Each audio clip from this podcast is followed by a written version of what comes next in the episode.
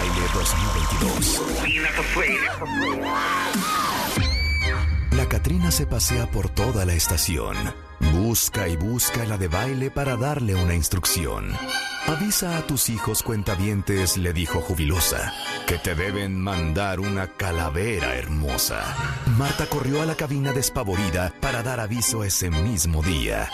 La Catrina estaba contenta con la de baile y quedó en algunas alegrías mandarle. Marta de baile quedó muy emocionada, porque así hará feliz a la cuentavientada. Calaveritas de Baile 2022.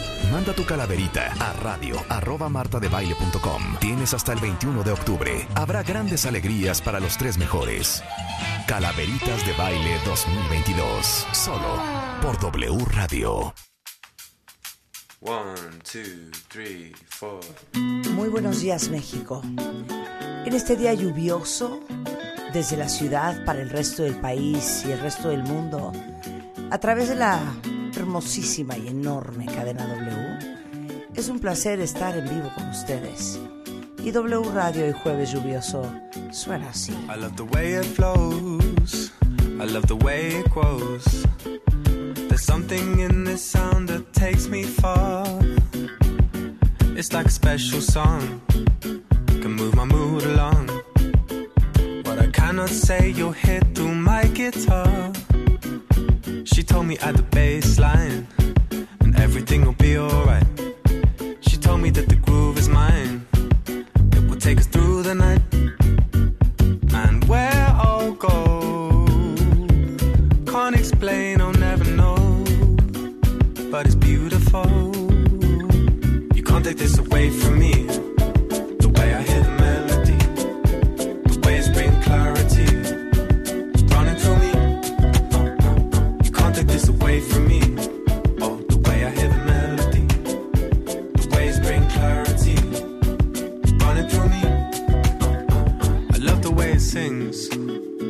The joy that it brings. Remember skating down the road towards the park. I could never say no. You with that summer glow. The music gives me sun when winter starts. She told me at the baseline that everything will be alright. She told me that the beat is mine. It will rock through the night.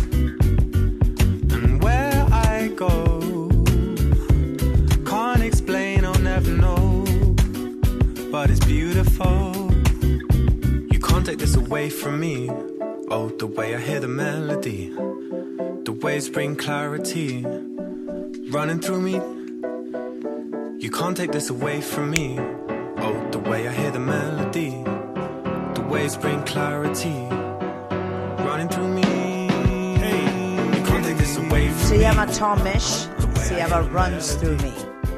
Son las 10.06 de la mañana y antes de empezar a trabajar. Parecen las a la 6:10, presión, ¿Tato? Son ah, 10:06 de la mañana, pero Exacto. parecen 6:10 de Sí, la mañana. parecen 6.10 de la mañana. Exacto. En la Ciudad de México está lloviendo cuentavientes. O sea, literal, tuve que entrar con un paraguas. Ujú, No, sí, absolutamente. Y yo quisiese, Si se pudiese. si me permitiese, un poquito de amor. Un poquito de amor, más bien un poquito de, de música para Ahora este, sí que para este dirían, tiempo. dirían en inglés, let's set the tone. Yes. Let's set the tone. ¿Les parece? Sí, totalmente. Vamos a poner No música de miedo. lluviecilla. Fluyan conmigo. Bonito. This is Michael Bublé. Esto es Chimenea. Una copa de vino tinto. Y el amor de su vida. Someday, when I'm awfully low, when the world is cold, I will feel a glow just thinking of you and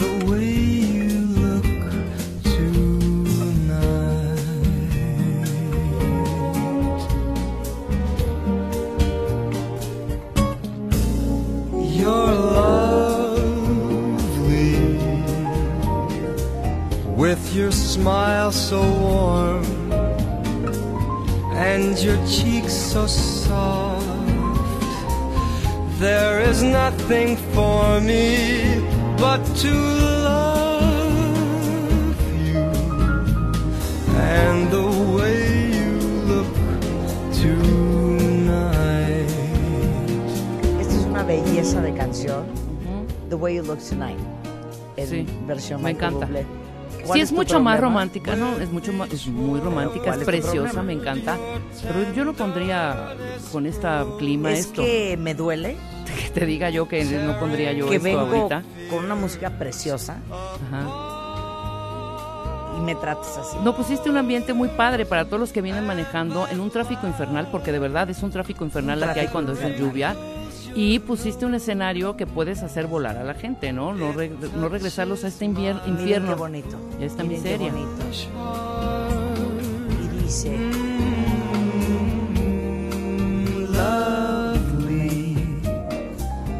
Ay, perdón que no puse a Pimpinela. Rulo, ¿qué traes? Échamela. Tomo tu mano. Confío en ti. ¿Por qué Pimpinela? Hijo. Es que, Hijo, no, es que si ¿qué ya nos fuimos, nos fuimos ya muy, al- muy, muy, muy al otro extremo, Rulo. Sí, Rulo, yo Sí, creo no, que no, vamos no, a no, tener no. que regresar. Yo creo que regresamos al auto.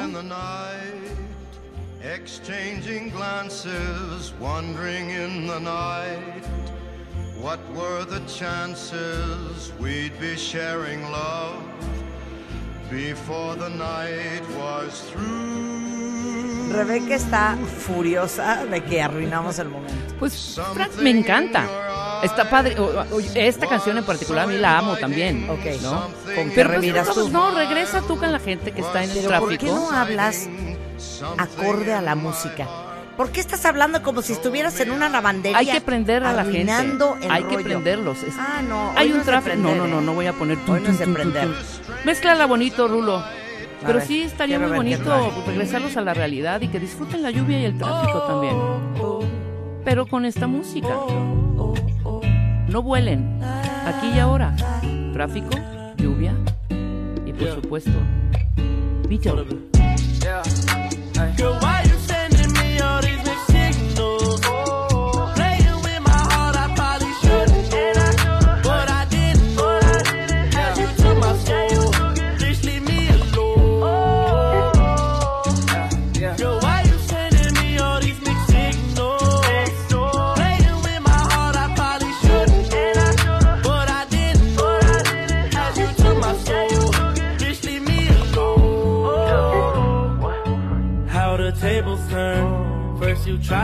Play me, now you gotta learn. I thought you were mine, guess that I was wrong. Wasted all my time, now the bridge is burned. Yeah, what? Don't play in all of your games, now you have nothing to say. Bitch, you crazy, claiming that you got the feelings. Why you be Ok, changing your ways? you Perfecto. Mézclalo. Voy a poner una todavía mejor que esta. Estamos en música de lluvia. Es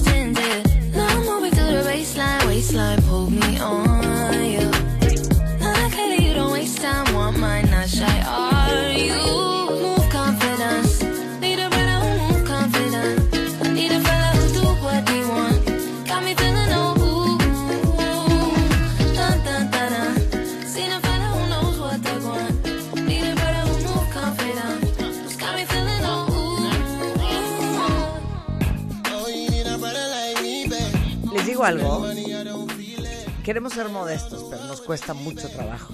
Es impresionante el bonito gusto musical que tenemos. Cañón. Y con esta de Raye, que se llama Confidence, suelto esta. Mr. Robin Thicke. The sweetest.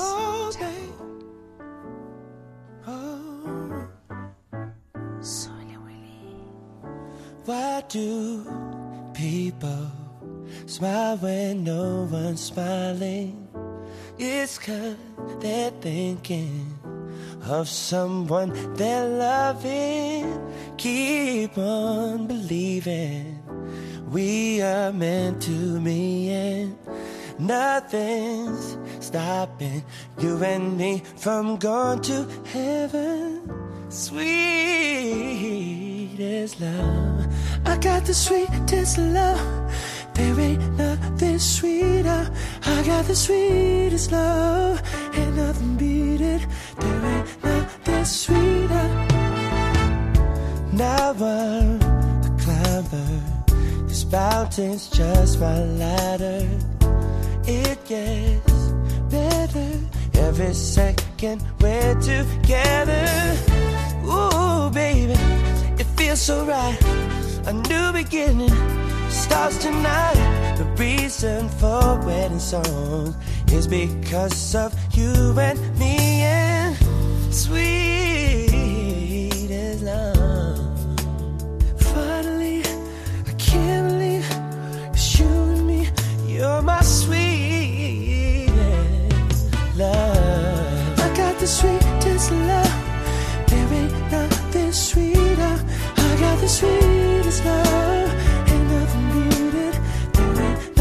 Sweeter. Come on now. I got the sweetest love. There ain't nothing sweeter.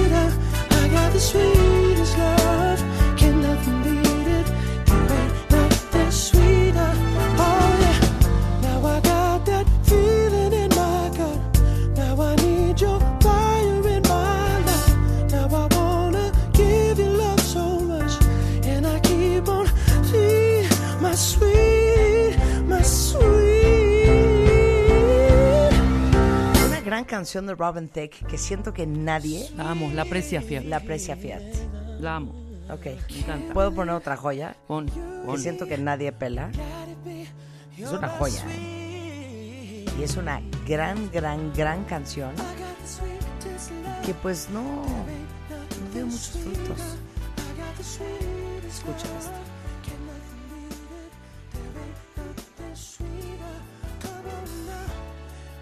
sweet to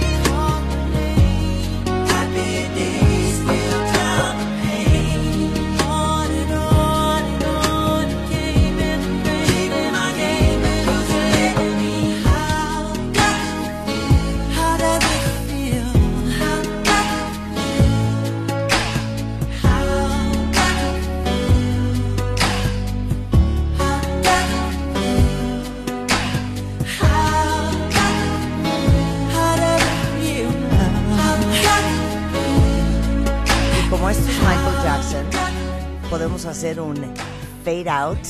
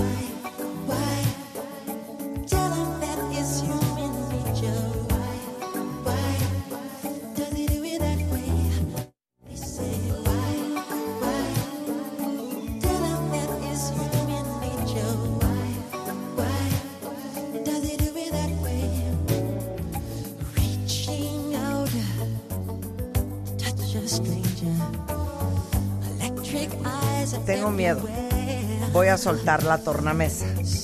Te voy a nada más pedir un favor, Rebeca. No arruines el momento. Ya se arruinó con Frank Sinatra. especialista. Y No. Rulo se aventó un Frank Sinatra. No, yo voy con esta que también yo creo que esta ha sido un poco un poco valorada. Ok. Voy a soltar a mis reyes de la conveniencia con esta preciosa canción que se llama Miss Red. Y suena así.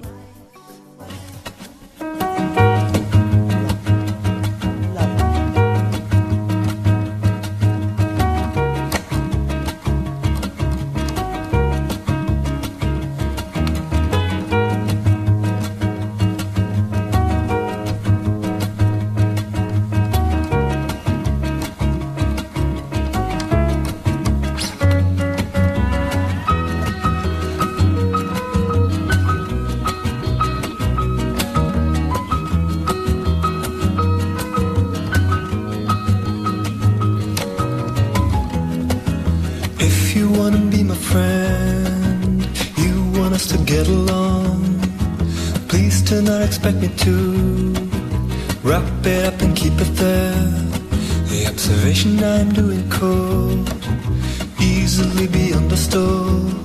A cynical demeanor, but one of us misread. What do you know? It happened again.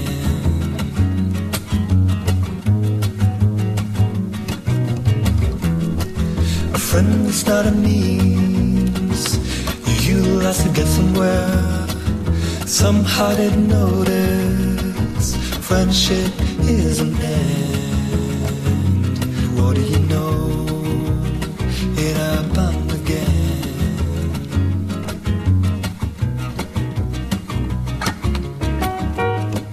Se llama Miss es Kings of Convenience. Yo por mí me seguía así hasta la una de la tarde, también, pero desafortunadamente tenemos que trabajar. Tenemos que trabajar. Abrir Nada más voy a poner una canción más. Les pido que no importa qué estén haciendo, escuchen el poder de la música.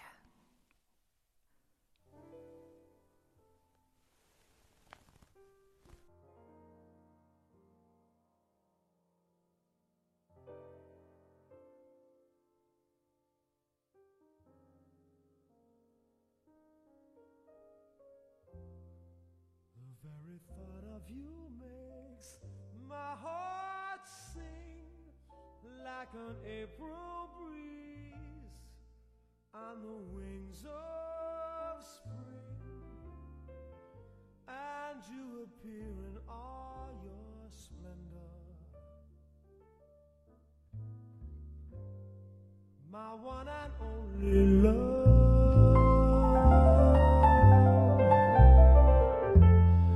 The shadows fall and spread their mystic charms in the hush of night while you're in my arms. I feel your lips so warm and tender. My one and only love. The touch of your hand is like heaven. A heaven that I've never known. The blush on your cheek whenever I speak tells me that you are my own. Una pausa y regresamos. You fill my eager heart with such desire. Every kiss you give sets my soul on fire. I give myself in sweet surrender. My one and only love.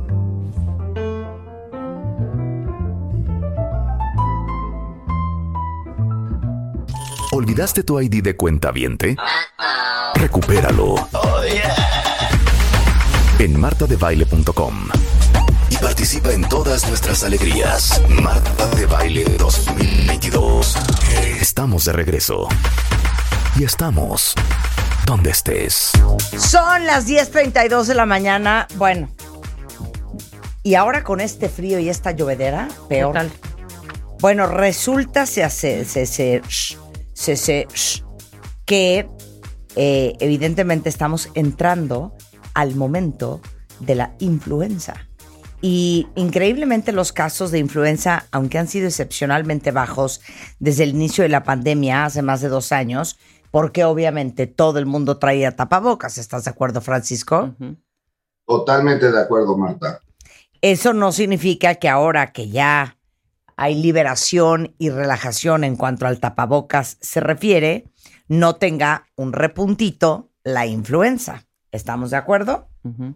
Totalmente. Y aquí hay dos situaciones que creo que es muy importante que tus cuentavientes entiendan. Uno es eh, el habernos cuidado de la, del COVID nos protegió contra la influenza, pero también hizo que en los últimos dos años la cantidad de personas que se hayan infectado haya sido baja. Esto es importante porque la influenza es un virus que anualmente produce problemas. Y si tú pasas un periodo de tiempo en donde no hay exposición, puedes ser más susceptible a enfermarte. Por eso pensamos que en esta época, en este año, ya al haber relajado las medidas para COVID, el número de casos de influenza puede ser mucho mayor a lo habitual.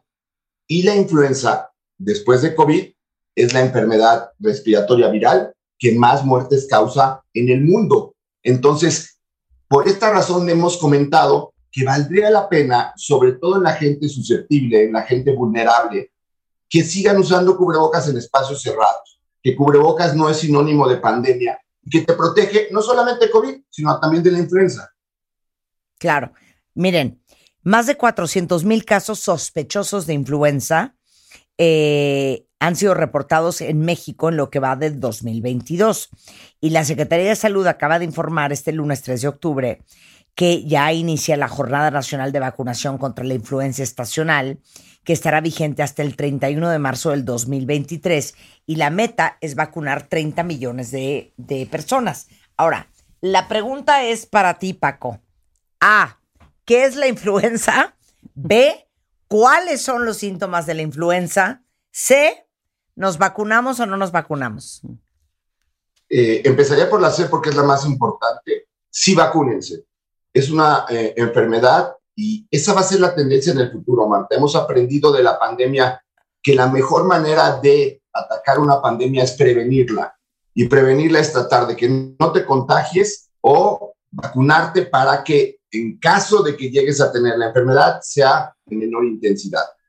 ¿Qué es la influenza? Es una infección respiratoria, era la más común antes de COVID, ha provocado grandes pandemias a lo largo de la historia, la más famosa de todas la llaman la influenza española 1918-1920. Se calcula que murieron entre 40 y 100 millones de habitantes en el mundo. Entonces, influenza es una enfermedad a la que hay que tenerle respeto. Los síntomas son muy similares a los de cualquier infección respiratoria.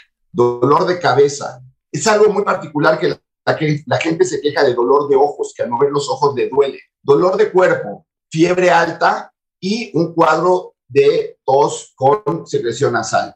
La influenza puede evolucionar también a neumonía, como lo hace COVID.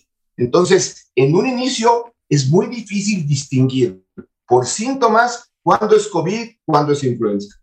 Claro. A mí ya me dio influenza hace algunos años.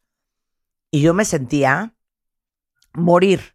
O sea, no es una gripita que puede circular y que andas con el Kleenex en la mano, suénete y suénete. O sea, no tenía ninguna energía, me sentía agotada, devastada. Entonces, yo creo que hay que estar bien atentos para darte cuenta si es gripa o si es influenza. Claro. No hay prueba de influenza. Sí hay, y ya hay pruebas cada vez mejores, pruebas rápidas, como la prueba que se está haciendo para COVID. Y en este tema también es importante que se están haciendo esfuerzos por generar pruebas en donde en una misma muestra puedas detectar incluso tres virus. Influenza, virus incisional respiratorio, que es más común en niños y que es otro tema de plática contigo, y COVID. Entonces, sí hay pruebas, las pruebas son rápidas, eh, y lo que es otra vez importante, Marta, eh, comentar a, la audiencia, estamos en una época en donde estábamos acostumbrados a que te levantabas, tenías gripa, te sentías mal, vete a trabajar porque es más importante el trabajo. Aquí hay que acordarse que a lo mejor a ti te puede ir bien, pero a lo mejor alguien con los que vayas a trabajar tiene algún problema de corazón, de pulmón, le contagias influenza y puedes tener problemas. Así es que si estás enfermo, tómate dos, tres días de cuidarte y vas a salir adelante. La diferencia también importante entre influenza y COVID es que para la influenza hay un medicamento que si tú tomas en los primeros días, la enfermedad se corta. Eso mismo está ocurriendo ya con COVID con los nuevos antivirales. Desafortunadamente, por razones que ya todos conocemos, esos antivirales no los ha querido comprar el gobierno de México para que los podamos usar todos. Pero el otro sí está, el otro sí se puede utilizar. Entonces, hay que estar atentos, hacerte la prueba rápido e empezar el tratamiento rápido. Estas infecciones virales, si tú no inicias el tratamiento en los primeros cinco días, después ya no te funciona. Claro, estás hablando del Tamiflu.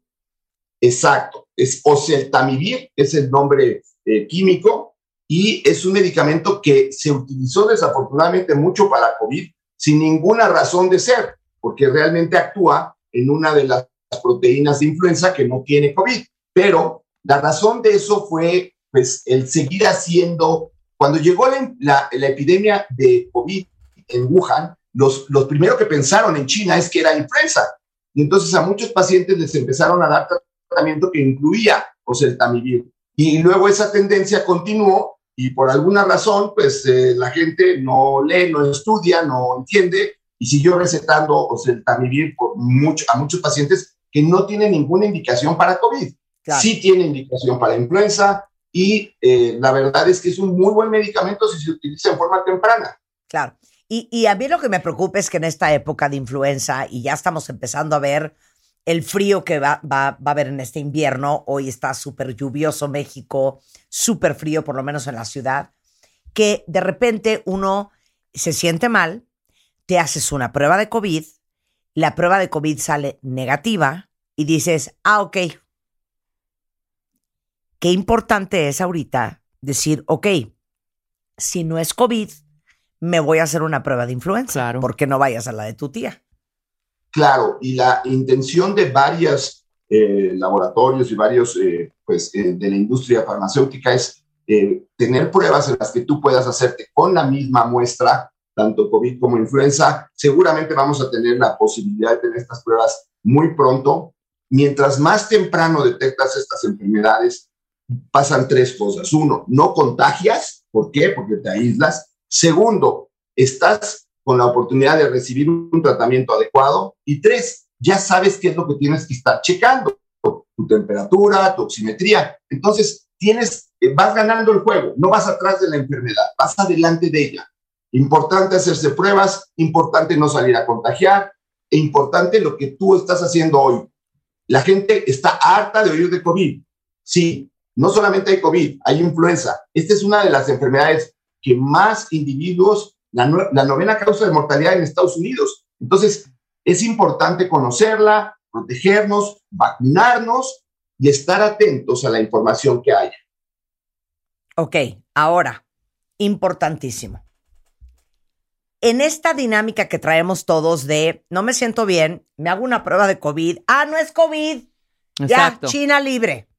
Importantísimo hacerse la prueba de influenza. Ahora, la influenza puede ser A, pues una gripe fuerte, o puede ser B, una gran complicación que puede acabar en neumonía.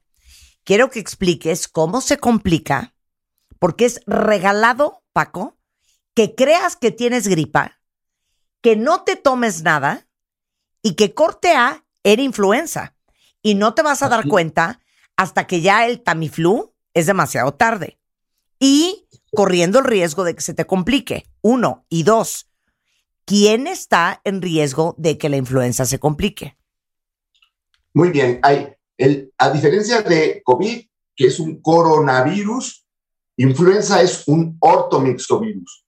Y hay influenza A, B y C. La C prácticamente no afecta al humano, entonces ni la consideramos.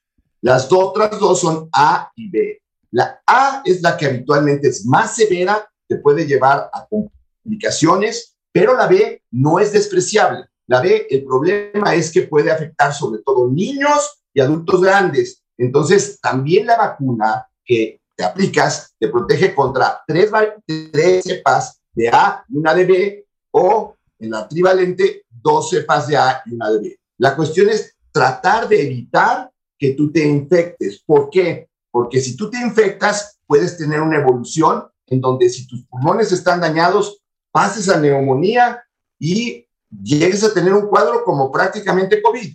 La frecuencia de complicaciones es mucho menor. Los grupos de edad en donde se afectan más personas son en menores de 3 años y mayores de 60, pero también hay gente que tiene problemas de diabetes, problemas de pulmón, problemas de corazón, que son susceptibles porque su organismo no está preparado para enfrentarse a esa enfermedad.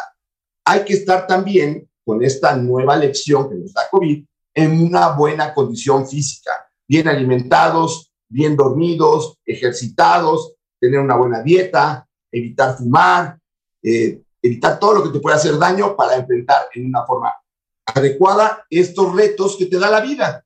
Sí. Ahora, siguiente punto. Eh, fuera de lo obvio, adultos, niños, adultos mayores y niños, 100%. Ok, ahora, existe, doctor Paco Moreno, una lista que usted nos pudiese dar, si usted quisiese, de la diferencia entre COVID e influenza. O sea, a ojo de buen cubero, como cualquiera de los cuentavientes que esté escuchando puede decir, no, esto es influenza, esto no es COVID. Sabes, Marta, te diría que te daría la, la lista si me la supiera porque no existe. Hay datos muy sugestivos de una sobre otra, pero que no siempre se presentan. A ver, si pierdes el olfato y el gusto, seguramente tienes COVID.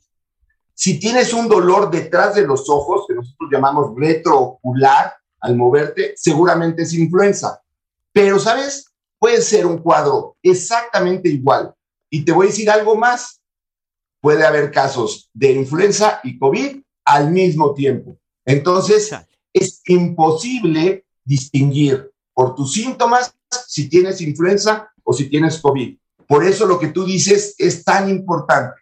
Hay que hacerse las dos pruebas. ¿Por qué? Porque si no tienes COVID, puedes tener influenza. O si no tienes influenza, puedes tener COVID.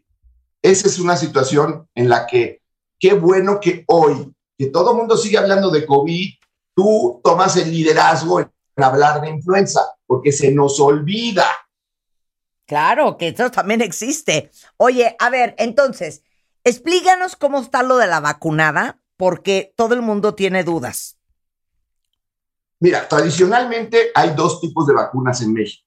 Una vacuna que se llama trivalente, en donde se ha hecho un... No, pues, es que eh, dinos nombres, Paco. Dinos Ah. nombres de los laboratorios.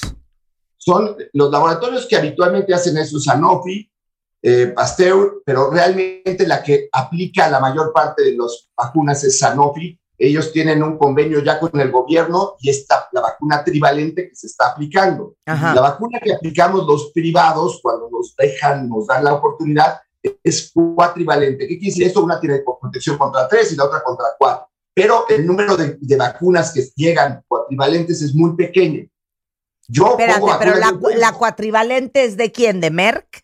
no, de, de Sanofi. De Sanofi Los dos también. producen las dos, sí. Ok. Pero a ver, yo lo que te diría es, hoy todavía no tenemos vacunas de cuatrivalente los privados, pero vete a vacunar con la trivalente. Es más importante que estés vacunado, aunque esa vacuna tenga tres y no cuatro, a que te esperes a que todos tengamos vacuna cuatrivalente para ponerte. Ve y vacúnate. Es mucho más importante el que estés vacunado, aunque no sea la mejor vacuna. Ojalá tuviéramos la mejor, pero no hay peor protección que la que no te pones. Ok. ¿Todos? Todos. Si en un momento dado la vacuna cuatrivalente llega, pues eh, estaremos avisando, pero si no nos ha llegado, ¿por qué decirle a la gente, espérate? No, ve y vacúnate. Si ya hay vacuna en tu centro de salud, hazlo. Es importante que estemos vacunados. Hay que entender que la vacunación no es un negocio. La vacunación es un mecanismo que tenemos los médicos de prevenir enfermedades en nuestros pacientes. Y la mejor medicina ahora y para el futuro va a ser la preventiva. Vas, te pones una vacuna, te evitas días de ausentismo, te evitas ir al hospital, te evitas tomar medicamentos en forma innecesaria, consultas médicas. Todo eso lo evitas si te pones una vacuna y si yo les diría, usen cubrebocas este invierno. Yo hice un, hashtag ahí en, en Twitter, yo sí uso cubrebocas. ¿Por qué? Porque estoy convencido que todavía este invierno puede haber COVID, va a haber más influenza y realmente ya aprendimos a usarlo. Claro. Eh, es usarlo en lugares cerrados, en lugares aglomerados. No es usarlo todo el tiempo, pero si ya aprendimos a usarlo, híjole, vamos a seguir usándolo, sobre todo trabajadores de la salud, personas vulnerables, lugares en donde puede haber alto contagio. Los 100%. invito a que lo sigan haciendo. Sí, mira, aquí dice eh, Flover que hace cinco años le dio influenza. Es asmática y durante dos días no pudo respirar hasta que llegó al hospital y casi la intuban. Y ahí supo que era influenza. Dice que fue muy irresponsable, que no se lo desea a nadie. Y bueno, por eso estamos hablando de esto el día de hoy. A ver, otro cuentaviente dice, eh, yo me voy a, eh, a hacer una cirugía de una hernia la semana que entra. ¿Me pongo la vacuna antes o después? Yo te diría que te la pongas antes, no va a afectar en nada tu cirugía y además también hay que recordar que muchos de los contagios de infecciones respiratorias se dan en los centros de salud o en los hospitales porque pues, la gente que va ahí no, no va de paseo. O sea, hay mucha gente enferma. Entonces, eh, sí es mejor que eh, si vas a tener una cirugía, llegues con tu vacuna para que evites ese riesgo.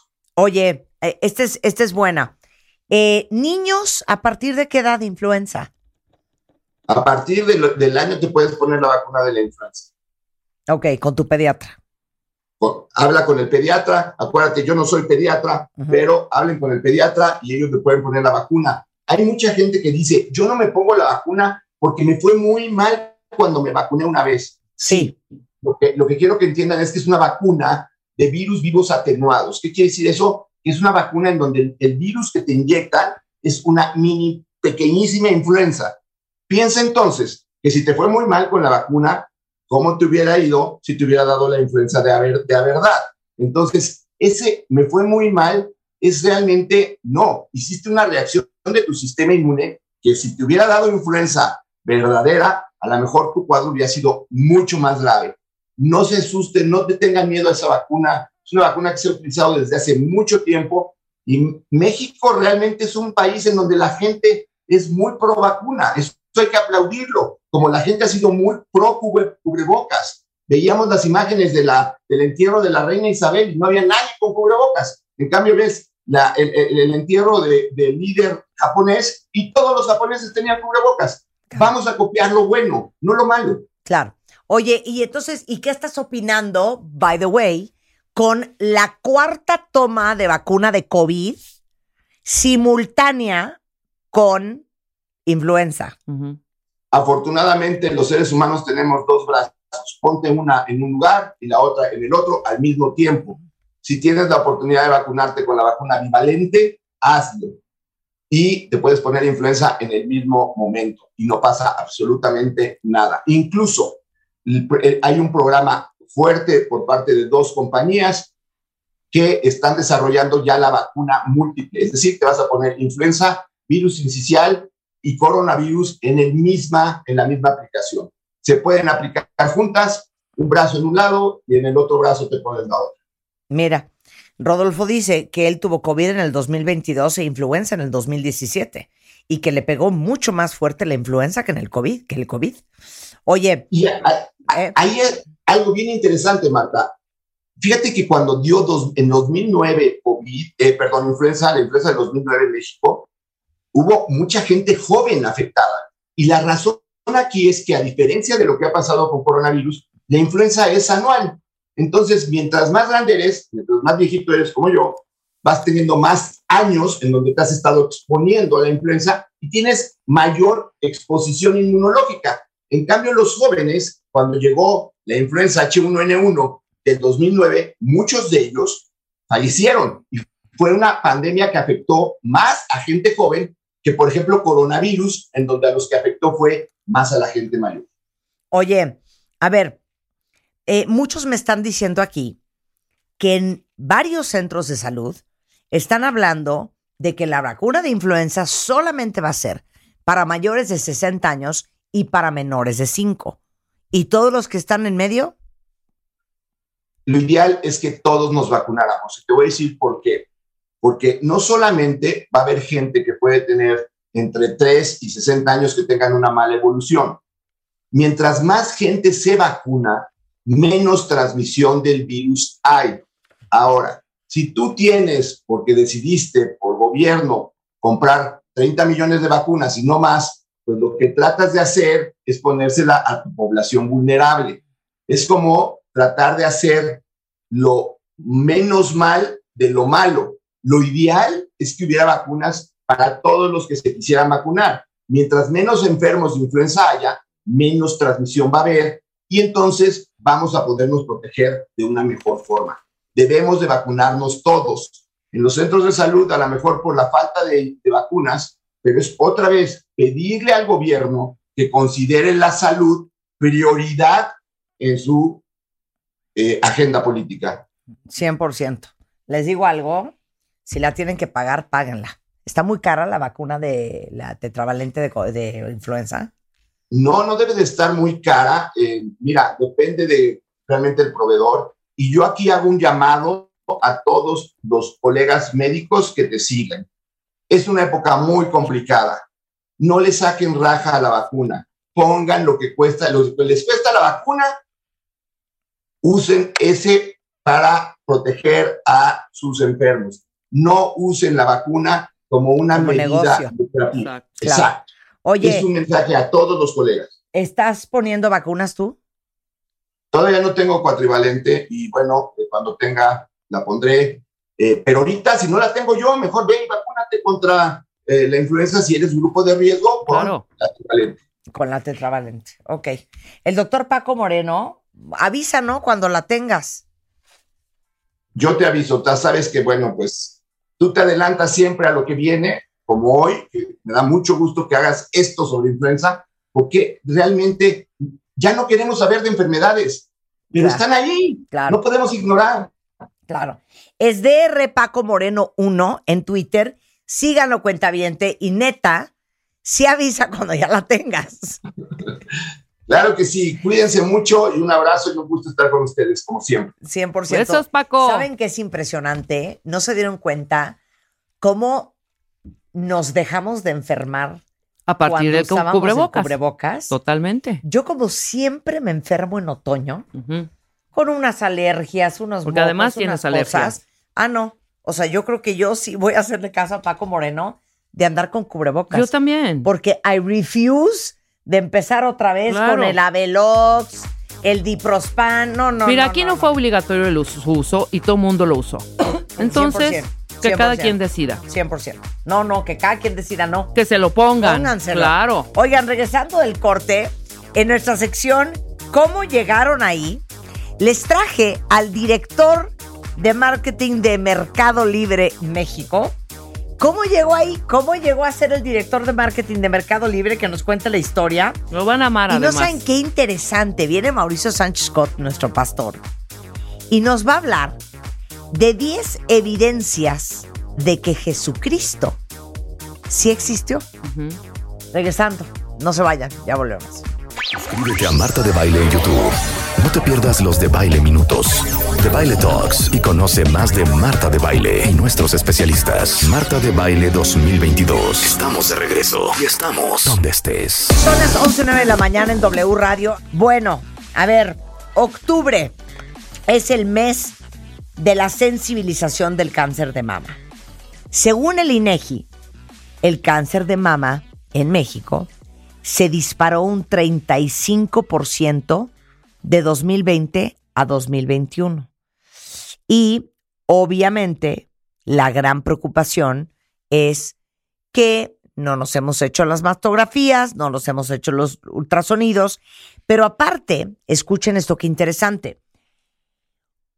La Asociación Americana para la Investigación del Cáncer encontró en un estudio que hizo que consumir dietas altas en fibra reducen los riesgos de morir por cáncer. La Universidad de Chile afirma que el consumo de omega 3 no solo ayuda a las personas con cáncer a tener una mejor calidad de vida, sino que previene la aparición de esta enfermedad en todos los que no lo tenemos. Invité a Javier Alejandro Luna, es maestro en nutrición clínica, y quiero que les expliques, Javier, cómo impacta la nutrición en una persona con cáncer, porque no es igual que cualquier otra persona. Hola Marta, mucho gusto y muchísimas gracias por invitarnos a, tu programa. Muy bien, te comento que la nutrición juega un papel crucial en la atención de los pacientes con cáncer, la cual eh, apoya en aumentar el aporte de todos los nutrimentos que las personas necesitan para que puedan mantener un nivel elevado de energía, fuerza, atenuar las pérdidas de peso, reducir el riesgo de infecciones y mejorar la, cali la calidad de vida. Entonces, debido a, a, los tratamientos médicos como la radioterapia, quimioterapia, las personas pueden cursar con diferentes síntomas, eh, como náuseas, vómitos, intolerancias a los alimentos, cambios en el sabor de los mismos y falta de apetito, así como diarrea. Entonces, estos llegan a ser efectos no deseados de estos tratamientos y van a generar que la ingesta de alimentos llegue a ser insuficiente.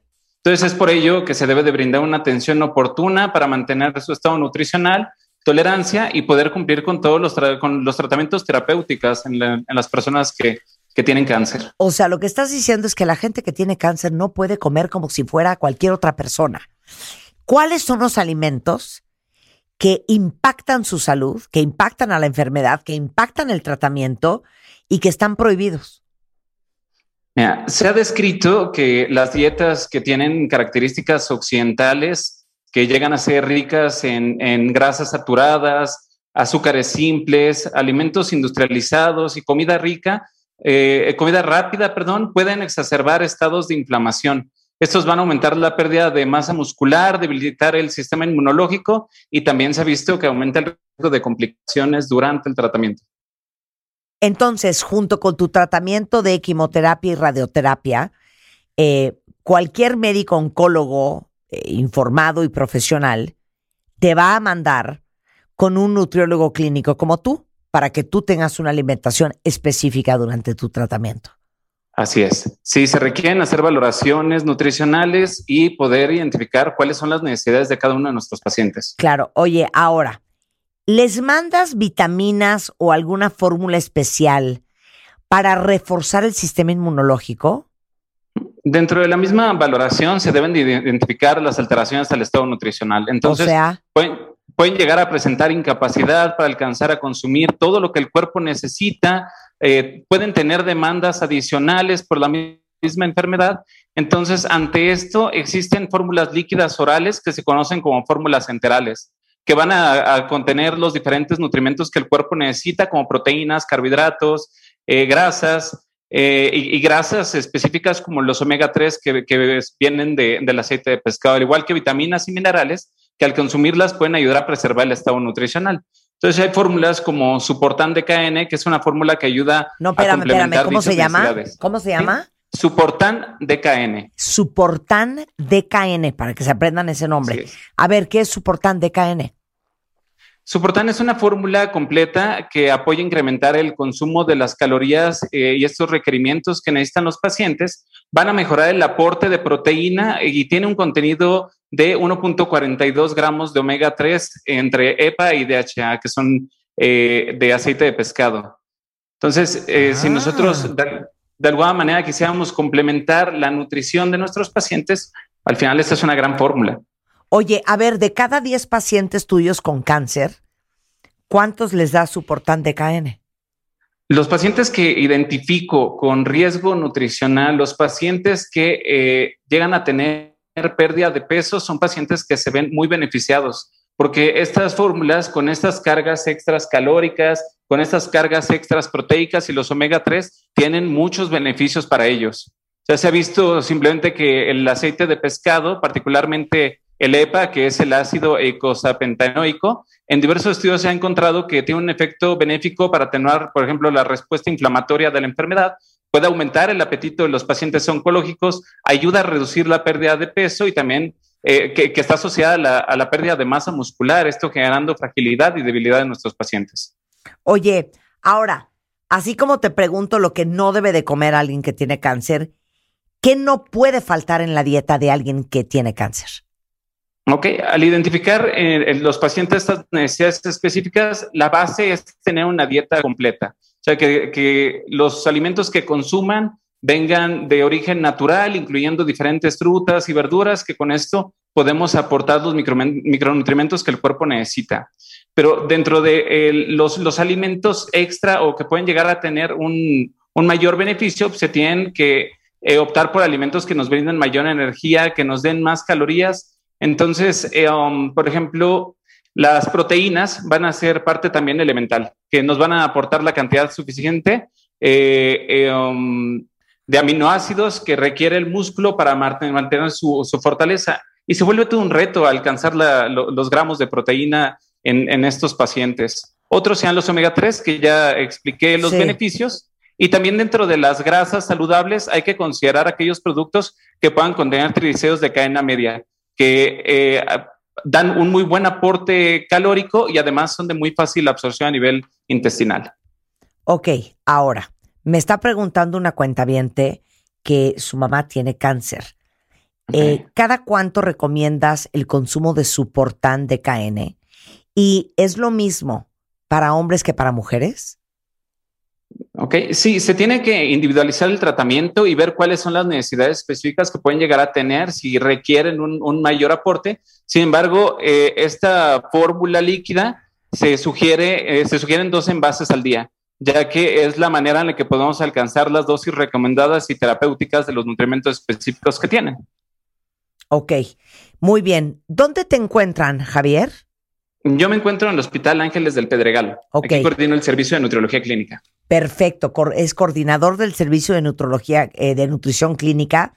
Y si quieren más información sobre esto que nos acaba de, contar Javier, se llama Suportan y es con doble P, Suportan D de dedo, K de kilo, N.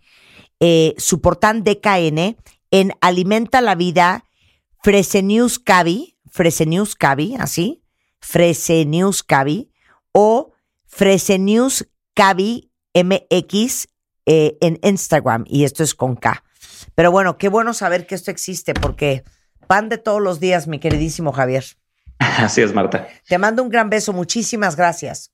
Igual, muchísimas gracias por el interés por la nutrición clínica y dar a encontrar 100%. la importancia de las intervenciones nutricionales oportunas. Me fascina y me trastorna. Oye, y cáncer es un tema, pero Sin hay duda. otras muchas enfermedades que necesitan una nutrición específica. Así es. Hablaremos tenemos de que eso nuestro futuro. mayor esfuerzo. Muy Exacto, bien. hablaremos de ese futuro. Muchas gracias, Javier. Fuerte abrazo, Marta. Muchas gracias. A ver, atención a todos los que son pequeños, micro y medianos emprendedores. Ya saben que una de las más grandes lecciones que hemos aprendido ahora que tenemos nuestro e-commerce de mdshop.com es que el diablo está en los detalles, que uno tiene que preocuparse por cada paso de la experiencia que vive el cliente al, al comprar en Internet. Porque yo creo que un gran, gran error de los emprendedores es que crean que su única responsabilidad es el producto que ofrecen en sus páginas, pero no es así. Si ustedes son de los valientes que tienen su e-commerce, les voy a dar un tip. Preocúpense también por cada pequeño detalle, desde lo que venden hasta cómo lo van a entregar en casa de su cliente o en la oficina. Y saben que FedEx no solo es un proveedor de logística, FedEx se está uniendo a las micro, pequeñas y medianas empresas para que los envíos de sus productos lleguen a nivel nacional, tengan garantía de llegada, es decir, si tu envío no llega a tiempo te regresan tu dinero y por ejemplo tienen envíos desde 109 pesos a nivel nacional, garantía de devolución de tu dinero si tu envío no llega a tiempo y mucho más. Entonces, toda la información está en fedex.com diagonal doméstico para que conozcan todos los beneficios de tenerlo como parte de su equipo y también donde van a poder consultar los términos, condiciones y cobertura. Oigan, bueno, eh, como ustedes saben, eh, parte de lo que hablamos en este programa son consejos y recomendaciones y tips que sé que les pueden servir. Y hemos estado hablando de Isdin Ceutics, que es la línea de skincare de Isdin, que es este laboratorio español, que saben que me encanta, que tiene unas rutinas súper innovadoras para prevenir el photoaging. Es una maravilla porque también repara y corrige los estragos que ya tenemos por los años que hemos pasado sin cuidarnos. Entonces, tienen un producto con cafeína y melatonina que precisamente repara el contorno de ojos, suaviza las líneas de expresión y las incómodas arrugas. Se llama Vital o Vital Eyes. Y su aplicador es una verdadera joya porque hagan de cuenta que es frío, te refresca la zona y te ayuda a la inflamación. Eh, pónganse en la noche, ya que la melatonina saben que actúa mientras que dormimos de forma reparadora. Y como no hay mejor que invertir en nuestra belleza, pero sobre todo en nuestra salud, los productos de Eastin Ceutics les van a encantar. Están hechos con la ciencia al servicio de nuestra belleza. Tienen varias categorías según las necesidades de cada piel y tienen ingredientes extraordinarios como cafeína, melatonina, vitamina C, ácido glicólico, vitamina K y ácido hialurónico. Ya saben que Isdin Ceutics despierta la belleza natural de tu piel. Oigan, cuenta bien, son las 11.28 de la mañana. Regresando del corte, Hernán Sieri, director de marketing de Mercado Libre México, nos va a contar cómo llegó ahí. En esta sección, para entender cómo se hacen los grandes profesionales, para que todos aprendamos y sobre todo las nuevas generaciones que están en vías de desarrollo, pues tengan que copien grandes modelos inspiradores. Hacemos una pausa y regresamos. ¿Cómo llegaron? ¿Cómo llegaron? Su camino para llegar al éxito. El esfuerzo, la perseverancia y los retos para lograrlo. ¿Cómo llegaron? CEOs y ejecutivos más top de México y el mundo. ¿Cómo llegaron? Con Marta de Baile. Ok, primero quiero que salgan los fans del closet. Uno, yo, ¿Quién yo, es yo fan salto. de Mercado Libre? Yo salto. Uy, ja. Ok, Hernán Sieri, director de marketing de Mercado Libre México. Lo invitamos a nuestra sección. ¿Cómo llegaron? ¿Cómo estás? Muy, muy bien. Muchísimas gracias por la invitación. No, feliz de que estés aquí. ¿De dónde eres? Ay, Marta. Eh, me, me está obligando a decir. Eh, dilo, Soy, arge- dilo. soy argentino, no, no es mi culpa. Amo. Oye, no, bienvenido. Aquí abrazamos todas las culturas y nacionalidades. Oye, Hernán, ver, te voy a, además déjame decirle a a ver, Hernán. Dile tú. Lo que más, lo que más, lo que más, lo más raro que he comprado en Mercado Libre, porque es de todo, y he encontrado de todo. Ajá. Necesitaba yo una letra, una letrita. Una de un- letra. Una letra de un coche que tiene mi mamá, anti- antiquísimo, Ajá. y la encontré en Mercado. ¿ Ves dónde dicen las marquitas? Sí. Las marcas. Pues, ¿qué encontré la letra. Es un Bora. Ah, Bora. Me- le faltaba la A. Conseguí Ahí la A. Ok, yo voy a Hasta decir piedras, hasta lo más piedras impresionante que he comprado en. Mercado Libre. Le regalé una plancha italiana profesional industrial igual a la que yo tengo en mi casa. O sea, no es una plancha individual, así una planchita. No, una de Es- tintorería. Es toda una, un- es una, es una estructura de tintorería. Qué espectacular. ¿no? ¿Ok? Porque- y- y- Entonces, me, me metí en Google y puse plancha Treville, esa es la marca, Ujú. Mercado Libre. espectacular. Entro, o sea, y no estamos hablando de una plancha de 5 mil pesos. No, no, O sea, no. es no. una plancha bien cara. Esos son los regalos que hago yo. Y entonces, compro la plancha, hago clic, pago todo, todo. Inmediatamente me llamaron a decirme dónde le vamos a entregar su plancha. Porque es con flete y todo. Súper profesional. Esa Le- es una. Y le llegó bien. Le llegó perfecta y la plancha iba a Acapulco. Mira nomás. Y llegó perfecta, llegó en tiempo y forma. ¿En cuánto tiempo le llegó? Eh, yo creo que en cuatro días o cinco días. Oye. Que era una plancha Oye. muy cañona, ¿eh? Pero ahí te va otra. Ando yo buscando un color, por si alguien ocupa, de un gel de uñas que se llama shellac, que el color se llama cashmere wrap. Entonces, obviamente, no te lo mandan de Estados Unidos porque es una pintura de uñas. Y como es profesional, no te lo venden a menos de que seas dueño de un salón de belleza. Pongo yo Cashmere Wrap Shellac Gel. Mercado Libre. Y entonces encuentro a una compañía que vende en Mercado Libre. Y el caso es que compré la base de la uña, el top coat y el color Cashmere Wrap de Shellac en Mercado Libre. Toda esta declaración de amor. Bueno, pero creo eh, que. Germán. que- eh, Hernán, creo, creo, Que me, creo que me estás dando pie Germán para, Monster. para lo, que, lo que a mí más me gusta. Es qué cuento yo a mi familia, qué le cuento que me pone orgulloso que estoy haciendo en un día a día. Entonces, Sí. que venga Marta y me diga esto, digo, espectacular. O sea, es lo mejor que me pueden Estoy decir. haciendo bien mi trabajo. Claro. Estoy generando impacto en alguien. en- Claro. en- y eso es un poco, eh, más allá de que si yo estoy trabajando en Mercado Libre o no, es lo que creo que me imagino que cada uno debería perseguir, ¿no? Genera un impacto. ¿De qué quiere hablar el domingo en la juntada con la familia? Claro. Eso- de eso se trata esto Por también. supuesto, de hacerle de entrada la vida más fácil a los demás. Por supuesto. ¿Estamos de totalmente, acuerdo? Ah, te voy a decir otra cosa que compré en Mercado Libre. Hay una pintura de uñas cuentavientes que es difícil de encontrar. ¿Cuál? Es, se llama química alemana. Ok. Y es para que las uñas se te fortalezcan y te crezcan. En Mercado Libre la compro siempre. No tengo que decir más nada. es, es espectacular. Piedritas, piedrotas para las macetas, para las plantitas. O sea, yo quería unas piedras especiales, Sí. calicitas y de un color especial. Hombre, de todos los colores, de todos los tamaños, en Mercado, Libre. Bueno, el punto es que Hernán es director de marketing de Mercado Libre. Y Mercado Libre es una empresa multinacional de origen argentino con sede en Buenos Aires, dedicada al comercio electrónico en Latinoamérica. Nace hace 21 años, opera en 18 países, llegó a cotizar en el Nasdaq y es impresionante cómo han crecido y cómo una empresa argentina logra globalizarse en la manera que se ha globalizado Mercado Libre, Hernán. Eh, sí, y si yo les preguntara cuántas compras creen que se hacen por segundo, A ver. ¿cuánt- qué- ¿tienen una idea? Híjole, no sé, tengo cada, idea. cada 15 segundos. hay una- 35 compras por segundo. Por segundo. Por segundo. Entonces, eh, eso le da el tamaño Sí, y el claro. volumen que operamos. Ajá.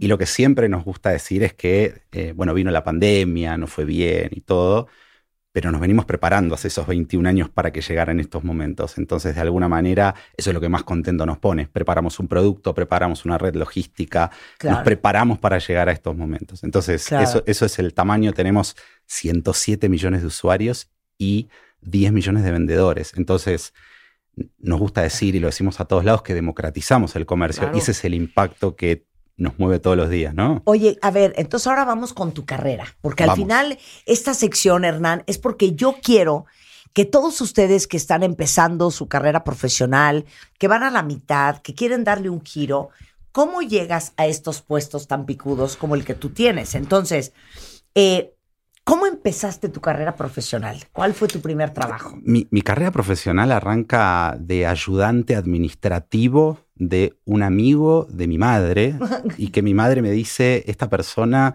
necesita a alguien que lo ayude. ¿Y qué hay que hacer? No tengo idea. Bueno, vamos, eh, vamos. Entonces trabajé de ordenar facturas, de hacer café, de empezar a hacer logística internacional, logística, cartas de Tú crédito bancario. administración. Yo estudié administración Ajá. y lo más loco, justo esta semana hablaba con mi madre. Le digo, ma, ¿qué te decía yo de chico que quería hacer? Le digo, Ajá. ¿qué, qué te decía? Me dice, no me decías mucho.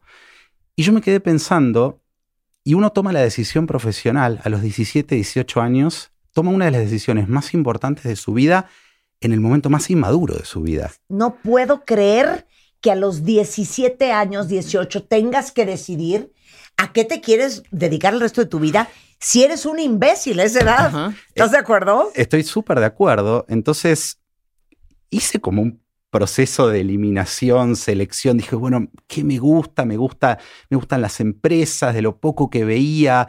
No tenía una pasión de astronauta o de bombero o de ese tipo de cosas. Y arranqué.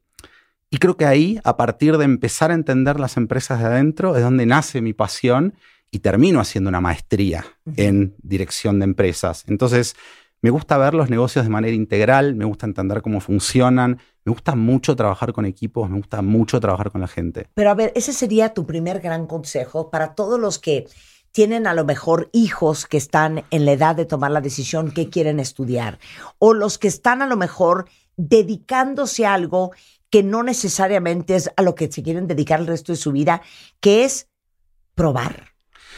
Yo estoy, eh, cu- ¿cuál era el pánico más grande que tenía a los 17 años? Equivocarme. Digo, tomé una decisión y estudio administración y digo, me equivoco. Y veo que todos mis amigos seguían su carrera y me equivoco. Yo no, to- no tomé esa decisión, no lo dije. ¿Qué podía haber perdido? ¿Un año? ¿Dos años a los 17?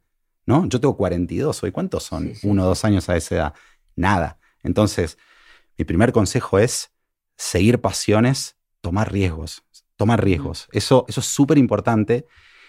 Y creo que tiene mucho que ver también con la construcción de la autoestima. Eh, yo, yo me traje algunos puntos para, para recomendar. O sea, yo le digo aprendizaje, no sé si son consejos, no sé si soy gurú de nada ni de nadie, pero, pero, pero digo, son, son share consejos, knowledge, ¿no? share knowledge. Justo ayer conversaba con equipos de la empresa y para mí en la construcción de la carrera profesional, eh, el primer punto es equipo, equipo, equipo. ¿Sí? Ya sea que uno esté en posiciones de liderazgo o tenga sus pares o con quien va a trabajar para abajo, para arriba, con quien sea, el equipo es todo. Muchas veces uno no puede resolver todo solo. Y eso es clave, confiar en el equipo, confiar que alguien puede hacer algo por uno, que uno va a estar para el otro. Eso nos hace mejores, ¿sí? Eso es mi primer aprend- gran aprendizaje que tuve a lo largo de toda mi carrera profesional. Y creo que en el camino tuve un montón de momentos difíciles y de, y de decepciones. La que nunca conté, y la, saben pocos, justo hoy hablaba con mi mujer y le digo, ¿te parece? Hablo de esto, qué sé yo. Yo, ya, yo quise entrar dos veces a Mercado Libre antes que ahora. Y no, no lo logré. No logré entrar. Para mí, Mercado Libre, la empresa, era súper aspiracional en lo que yo hacía. Yo siempre lo tenía como ejemplo. Y quise entrar, quise tomar posiciones y no pude. Me rechazaron. Y me pasó igual con distintas posiciones. Quería aspirar a posiciones en una empresa anterior y me rechazaron. Y a esto va un poco otro de los puntos que yo creo que son vitales, no solo en la carrera profesional, sino en la vida. Yo hablo y me gusta hablar mucho de la resiliencia. Si yo les pregunto, ¿sa- ¿saben lo que es la resiliencia? ¿Sí? La resiliencia es volver eh, la capacidad que tenemos nosotros de doblarnos sin rompernos y volver a un estado original. Entonces, eso también construye mucho la autoestima y muchas veces donde nos encontramos no creyendo en nosotros mismos, ¿sí? Y, y.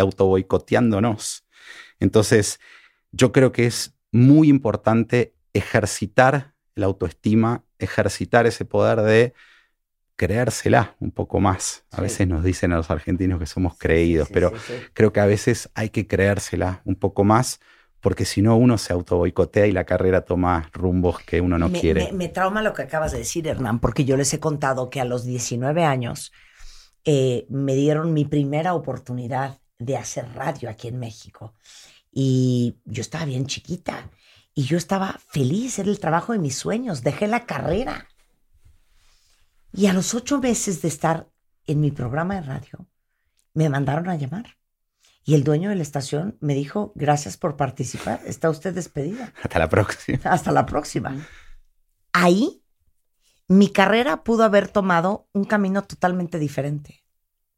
Pero yo creo que cuando uno toma la decisión de creérsela y sobre todo de perseguir tu pasión y de ser resiliente, como dices tú, es que yo encuentro los pantalones, a pesar de que ya se me dijo que no, de encontrar un segundo trabajo en la radio.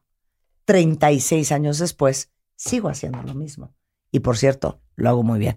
Y entonces, qué importante es que tú en ese momento, a pesar de que te rechazaron en Empresa 1, a pesar de que te rechazaron en un principio en Mercado Libre, tú no te diste por vencido. La gente que gana no se da por vencida y la gente que se da por vencida no gana.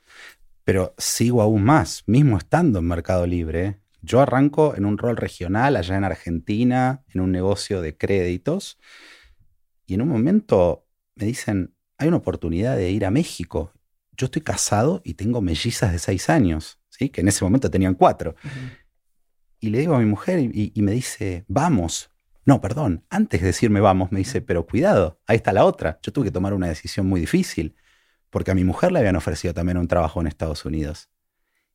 Y, y le digo, ¿qué hacemos? Te sigo, dale, vamos, te sigo a vos, le dije. Me dice, no, bueno, vamos a México, vamos a elegir a México. Entonces, el gran consejo de todo esto es tomar riesgos. ¿Qué, qué- qué puede pasar? ¿Qué puede pasar? Y muchas veces nosotros nos boicoteamos pensando que no, no nos van a querer, somos, a somos feos, eh, no sé qué, no, no, no, no, no voy a gustar, no va a estar bueno.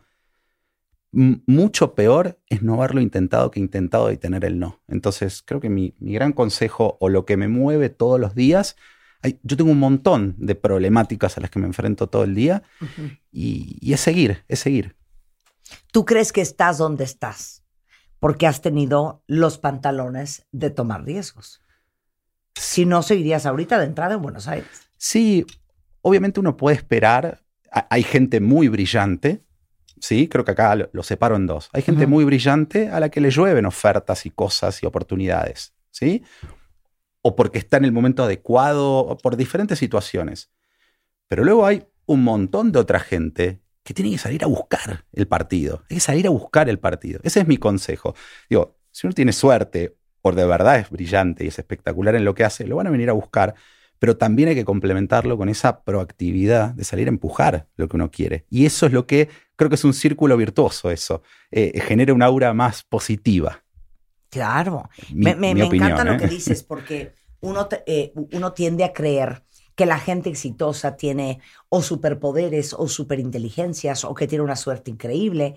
Y la gente inteligente, digo, la gente exitosa es gente que sale a buscar las oportunidades, que crea las oportunidades. Creo, creo que eh, el, el aprendizaje es, no creo que haya nadie que esté en posiciones de liderazgo importantes que haya hecho un camino fluido, así, todo color de rosas. Ni de casualidad. Todo el mundo tiene sus, eh, sus problemas, sus rechazos, eh, sus, sus, eh, nada, ca- caminos Sí, difíciles. claro. Y, y- y ahí está el poder de voluntad, la autoestima y la resiliencia para seguir adelante con convicciones, ¿no? ¿Cuál ha sido tu mayor reto profesional? ¿Y cómo lo manejas? Yo, yo creo que tomar México, acá en Mercado Libre, em, yo tomo México, la, la oferta la tomo antes de la pandemia, en enero de, dos- de febrero de 2020. Empieza la pandemia y yo tomo el rol de México en mayo de 2020. Mayo de 2020 yo estaba en Argentina. En Argentina la pandemia se vivió, eh, se restringió mucho la libertad de la gente, ¿sí? Y, y nos encerraron bastante. Entonces eh, yo tuve que tomar todo, mi rol abarcaba todos los negocios de Mercado Libre. porque Yo no solo tengo commerce, sino que también tengo fintech eh, a mi cargo en marketing. Era tomar todos los negocios desde el lado de marketing en una cultura totalmente nueva, con todo un equipo de personas de México. ¿no? A distancia, desde Argentina, No, con Dios dos y tres horas de diferencia en el medio de una pandemia. Entonces, y con toda mi familia en mi casa, porque nadie podía salir, Claro, no había claro, colegios, no había claro. nada. Creo que fue una situación eh, de muchísimo desafío y salí muchísimo de mi zona de confort en ese momento. Muchísimo, Claro. muchísimo. Oye, ¿cuál sería el mejor consejo que te hubieras dado a ti mismo a los 20 años? Hoy tienes 42. Está buena esa, me gusta. Eh, no hay atajos. No hay atajos. A ¿Qué, ver, qué significa esto? Si uno tiene un propósito, ¿sí? O sea, uno puede tirar la, la bala de plata, tratar de pegarla y hacerse millonario de la nada. Bueno, hay mucha gente que le sale, pero creo que si uno tiene las convicciones y uno es constante y es consistente con sus ideas y las trabaja bien, va a llegar, ¿sí? Y este no hay atajos es algo que nos decimos mucho también en la empresa, ¿sí? Podemos hacer el camino corto, podemos tratar de ganarle ventaja a un competidor o a esta situación, pero allá adelante hay una pared, ¿eh? nos, vamos a chocar. Entonces, el camino largo eh, y, y en donde no hay atajos requiere charlas difíciles, muchas confrontaciones, decirnos la verdad, ser muy transparente, discutir muchísimo, pero de ahí salís mucho más fuerte. Y eso también vale aplicarlo para la vida. Entonces, para mí, no hay atajos. ¿sí? Si uno es genuino con lo que uno cree, creo que ahí, ahí está el éxito. Regresando del corte con eh, Hernán eh, Sieri, vamos a hablar de la pasión. Vamos a hablar de dónde sacas autoconfianza profesional cuando no la tienes. Vamos a hablar de los precios que se tienen que pagar para llegar a donde quieres llegar. Todo eso al regresar después del corte. No se vayan. Calaveritas de Baile 2022. La Catrina se pasea por toda la estación. Busca y busca la de baile para darle una instrucción. Avisa a tus hijos cuentavientes, le dijo jubilosa, que te deben mandar una calavera hermosa. Marta corrió a la cabina despavorida para dar aviso ese mismo día. La Catrina estaba contenta con la de baile y quedó en algunas alegrías mandarle. Marta de baile quedó muy emocionada, porque así hará feliz a la cuentavientada. Calaveritas de Baile 2022. Manda tu calaverita a radio martadebaile.com. Tienes hasta el 21 de octubre. Habrá grandes alegrías para los tres mejores. Calaveritas de Baile 2022. Solo por W Radio. Son exactamente las 12.06 de la tarde y ¿saben qué? Como un ejercicio de la clásica frase que yo siempre les digo, que es share knowledge, compartan conocimiento, es que creamos en este programa la sección ¿Cómo llegaron? E invitamos a CEOs y directores de diferentes empresas. Ha estado aquí el CEO de Uber a nivel mundial. Hemos tenido la CEO de PepsiCo a nivel Latinoamérica y México. Ha pasado por estos micrófonos muchas personas. Y el día de hoy tenemos a Hernán Sieri. Él es el director de marketing de Mercado Libre. Y con el espíritu de que ellos compartan su experiencia, su conocimiento y cómo te vuelves en el mejor profesional que puedes ser. Y en este espíritu estamos platicando desde hace media hora con Hernán y yo lo que te quiero preguntar es el tema de la pasión. Te voy a decir por qué, Hernán. Hay una estadística que dice que el 97.7% de las personas odian su trabajo. Entonces, una cosa es tu vocación y tu pasión y otra cosa es tu profesión. Y muchas veces tu profesión es simplemente el vehículo en el que tú, eh, digamos que expresas o ejecutas tu pasión y tu vocación. ¿Qué tan importante es la pasión para ser exitoso en una vida profesional? Cre- creo que uno, eh, como, como bien dijiste, uno puede tener pasiones personales como deporte o leer o lo que sea. Eh, creo que uno, uno tiene que tratar de buscar ser apasionado en su trabajo. ¿sí? Eh, a mí me mueve mucho el impacto de lo, que, de lo que yo puedo generar. Y eso me apasiona, estar llegando a millones de personas, estar construyendo eh, soluciones que democraticen el comercio, eh, estar eh, generando rea- soluciones reales y de fondo para la sociedad, eso es clave. Entonces, en mi caso, me apasiona mucho el- el- lo que estamos construyendo con el negocio. Y, y creo que en línea con lo que decíamos antes, alguno de los, de los consejos o de los aprendizajes es, eh, en inglés, yo lo dije ayer, es have fun. Eh, hay que divertirse. Hay que 100%. tratar de divertirse en lo que uno hace 100%. porque la inercia nos puede llevar a lugares eh, que no nos gustan, lugares difíciles. Entonces, siempre busquemos divertirnos en lo que hacemos. 100%. Eh, decía yo antes del corte que es importante que entendamos. Yo siempre digo que si quieres tener lo que pocos tienen, tienes que estar dispuesto a hacer lo que pocos harían. Y en grandes carreras hay precios que pagar. ¿Cuáles han sido los tuyos?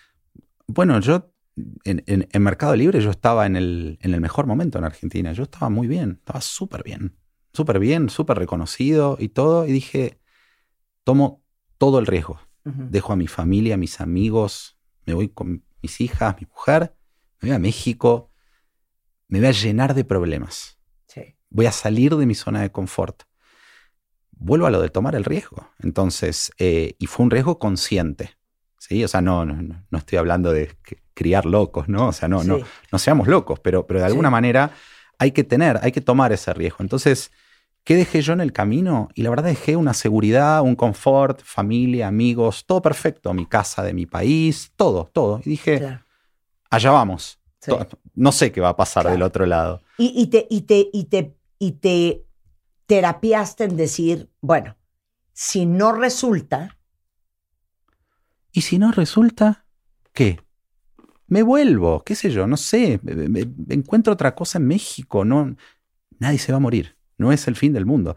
Esto es lo que, esto es lo que creo que también hay que desmitificar, ¿no? El, el miedo al fracaso. Eh, los fracasos nos ayudan a aprender, o sea, uno aprende, uno aprende porque tocó la cerca electrificada, ¿no? O sea, uno, uno- uno aprende porque se equivocó.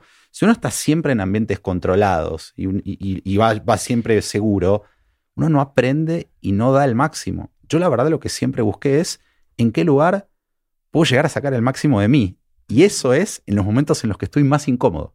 En los momentos más difíciles, ahí es donde uno se pone más creativo, más luchador y saca lo mejor de uno. Entonces, creo que hay que forzarnos a buscar esos límites. yo pienso en muchos de ustedes allá afuera escuchando esta conversación con Hernán, que a lo mejor han, han habido muchas cosas en su vida que no han hecho por miedo. A lo mejor no se han divorciado por miedo. A lo mejor no se han ido a estudiar una maestría o un doctorado a otro país por miedo. A lo mejor no han dejado el trabajo que tienen y buscado uno mejor para ustedes por miedo. ¿Qué haces con el miedo? Al miedo hay que enfrentarlo, no hay que esquivarlo, ¿sí? Porque el miedo te encuentra más adelante. Entonces, eh, hay que enfrentarlo. Y es muy difícil. Y es muy fácil acá entre nosotros decirlo, conversar, qué lindo, pero al miedo hay que enfrentarlo. Y hay que. eh, y, y- y no se le gana en un día.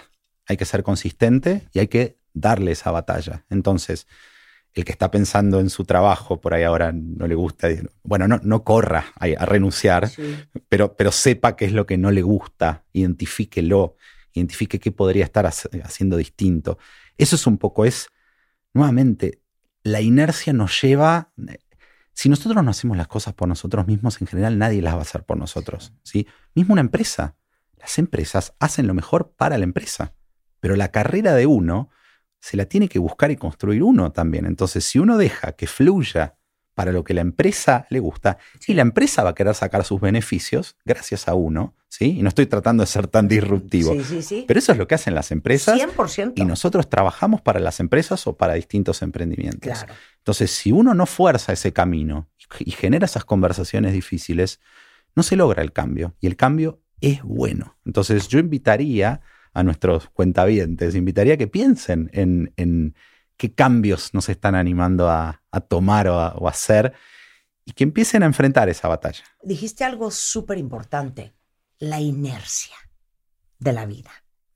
Y yo no sé si ustedes de repente han tenido esta sensación que su vida ha tomado vida propia y que ustedes ya son como actores secundarios que van todos los días, los meses y los años reaccionando a lo que la vida te aventó y corte A, volteas para atrás y estás parado en un lugar en donde tú no querías estar, en donde tú no te imaginaste ver, a lo que no te querías dedicar. Y pienso, de repente te volteas y estás dedicado a algo que no te gusta, por haber estudiado algo que no te gusta, de repente tienes ya tres hijos, una esposa, este, eh, una hipoteca, eh, eh, los coches arrendados, y dices, pero es que en qué momento mi vida se convirtió en esto. Y esa es la inercia de la vida cuando uno no tiene control de lo que sucede. ¿Qué, qué es lo que a mí...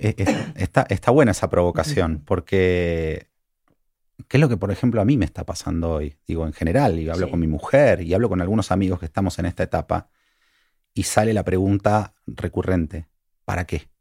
Claro. ¿Para qué estoy haciendo esto? Sea lo que sea en el momento que uno esté, de lo que es, ¿para qué? Es por plata, es por satisfacción, es por orgullo, por- es por inercia. ¿Para qué estoy haciendo lo que estoy haciendo? Quiero ir a buscar un puesto mejor, quiero ir a buscar un salario mejor. ¿Por qué? ¿Es plata? ¿Cuánto? ¿Cuánta es esa plata que me va a dar esa felicidad?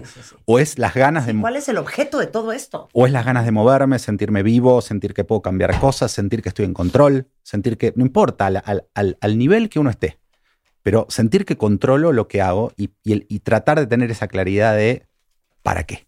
Eso es hoy lo que me está desviviendo un poco. Claro, no, pero yo, yo creo que lo que nos desvive a todos los que nos cuestionamos cosas importantes en la vida. Todo esto, ¿para qué? ¿Cuál sería el mejor consejo a cualquier profesionista en crisis en este momento?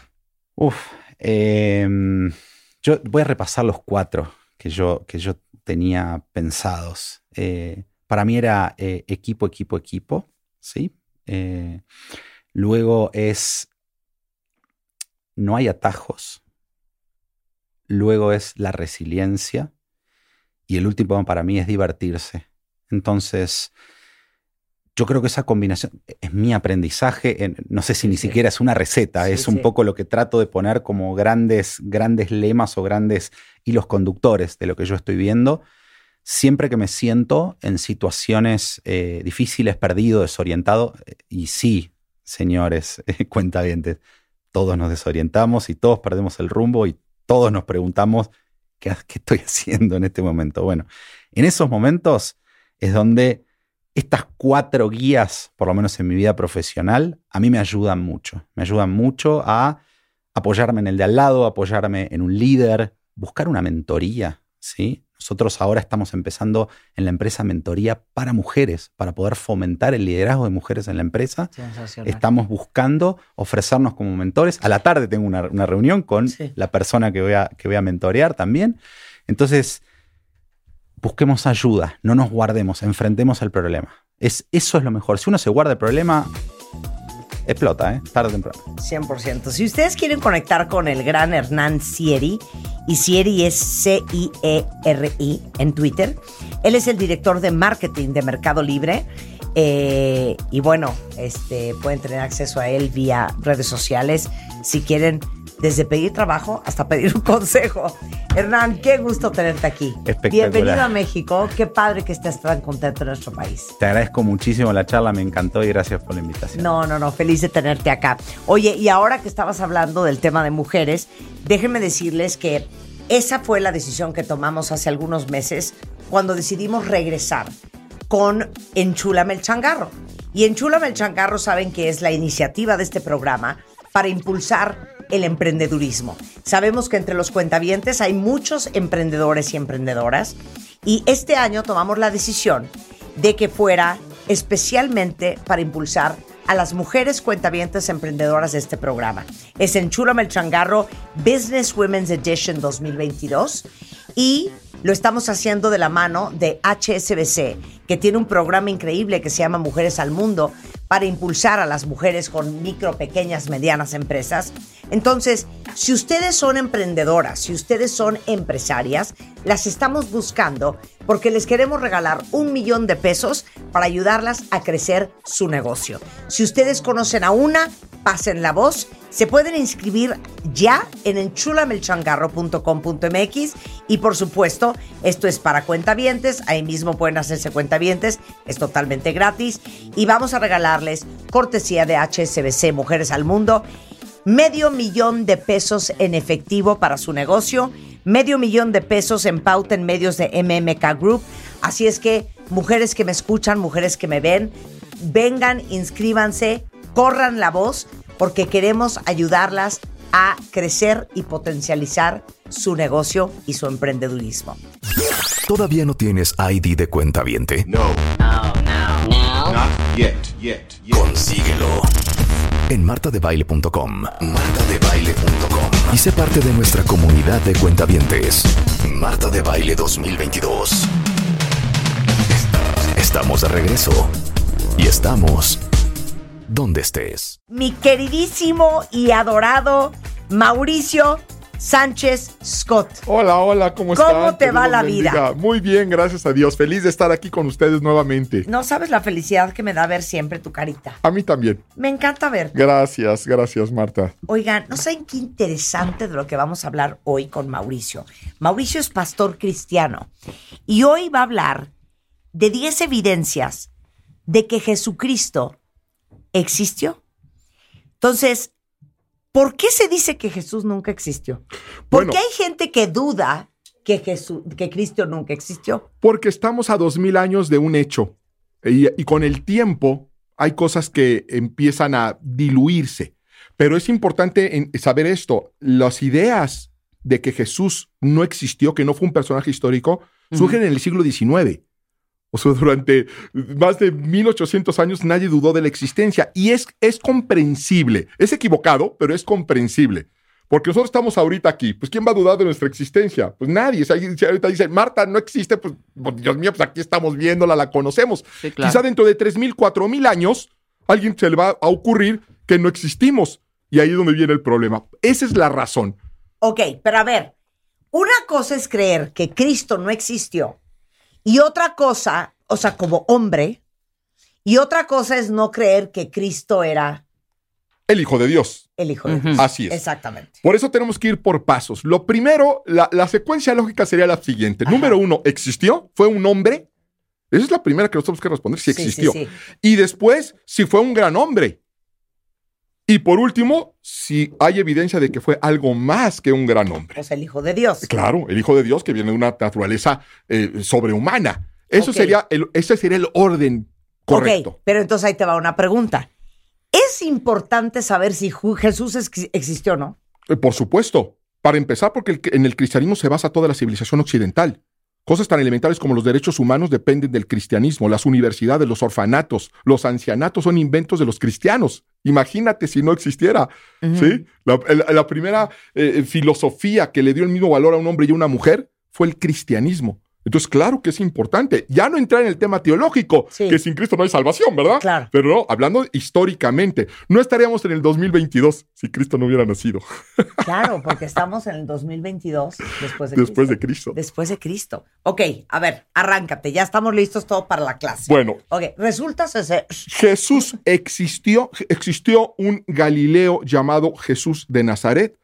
Toda la evidencia, la crítica eh, eh, histórica demuestra claramente que sí, O sea, el Señor sí existió. existió. En eso, Ese hombre sí existió. y es un consenso general entre historiadores. De hecho, Craig Evans, uno de los eruditos vivos más importantes, dice que no existe en todo el mundo un doctorado en historia que se atreva a postular la no historicidad de Jesús de Nazaret, independiente de sus creencias. Y hay ejemplos vastos de historiadores judíos, historiadores ateos, historiadores cristianos, que no ponen en duda la historicidad de Jesús. O sea, sí existe Jesús, que nace en Belén, criado en Nazaret, Ujú. 100%. Eh, 100% cuando se habla de historia antigua, sí, no sí. podemos tampoco ser tan afrucir 100% porque no tenemos un video, una prueba de ADN. Pero toda la verosimilitud, la historia antigua descansa en un principio que es el principio de verosimilitud. Como no se pueden hacer, eh, no tenemos pruebas de ADN, no tenemos fotografías, no tenemos video, todo se basa en un principio que es el principio de verosimilitud. Ok, ahora, ¿cómo era Jesús? el aspecto físico de Jesús, nada que ver con el Jesús que todos nos imaginamos y que vemos en las películas. Si él fue un judío galileo del siglo I, debe haber sido un hombre de mediana estatura, robusto, de cabellera negra, muy probablemente rizada, barbudo y de piel morena. No era ni blanco, ni, Ni de ojo azul, no, no. era un cuero, no, No, medía no, un no, 85, no, tenía abdo- este, el abdomen marcado, cero. Seguramente era, era, era un hombre fuerte, porque caminaban mucho. Era, era un, era un mundo difícil. Pero no, no es la representación O europizada sea, lo que tú me estás diciendo, Mauricio, es que Jesús no era un cuero. Bueno, de hecho, te va a sorprender. Porque Franco Sefirelli nos Ah, no, descompuso sí, a no, no, todos, no. ¿eh? Claro, no, todos los, todos los, todos los eh, Je- Jesús que están representados en el cine son muy guapos. La verdad de las cosas es que el, el fenotipo no es el que representa el, el- el judío europizado que conocemos, pero además hay una cosa increíble. En la misma Biblia, que no vi una descripción física de Jesús, pero sí se menciona en Isaías que está profetizado que no iba a ser un hombre guapo. Oye, eh, los negros dicen que Jesús era negro. Era, sin duda, lugar dudas, era de piel oscura. Sí, sin Quizá duda no de de- piel duda negra, pero, Pero- oscuro no hay duda en ello. En una piel morena. Sí, no hay duda, porque así era el fenotipo del judío del primer siglo. No tiene por qué Je- Jesús ser distinto. Y además hay, nuevamente cayendo en el principio de verosimilitud, cosas que nos lo muestran. Recuerden que él fue llevado a Egipto para ser ocultado de rey Herodes. Si hubiera sido rubio, de ojo azul, pues hubiera sido muy fácil identificarlo. Entonces, Bueno, quiere decir te- que se mezclaba. Oigan, tenemos una foto eh, para que vean ustedes eh, en- de este experto en recreaciones faciales, el Cícero Morales, que los judíos que vivían en Medio Oriente en el siglo I tenían la piel, el pelo y los ojos oscuros. Y tenemos una foto que ahorita vamos a postear. Sí, porque además ha sido una raza que históricamente no se ha mezclado mucho. Ellos han Sí. casado entre ellos. Sí. Entonces es una, es una raza que se ha conservado, su fenotipo se ha conservado a través de los, de los milenios. Ajá. Entonces no hay ninguna razón para creer que Jesús tuviera otro aspecto. Y además, n- nuevamente, hay mucha evidencia que era, él se mezclaba entre los demás. El famoso beso de Judas era para identificarlo y separarlo de sus discípulos. Entonces, por eso. Jesús ve eso, Judas ve y le da un beso, para que se dieran cuenta que era él, porque pues de otra manera hubiera sido muy sencillo decirle, pues el alto de 1,90 de, de pelo rubio de ojo azul, ese es. No, quise decir que se parecían entre ellos. Entonces, toda la crítica textual nos marca que la apariencia de Jesús pudo haber sido mucho más similar a lo que están posteando en este momento en las redes sociales que a la imagen que tenemos en las películas. Eso es lo que nos marca la historia. Claro.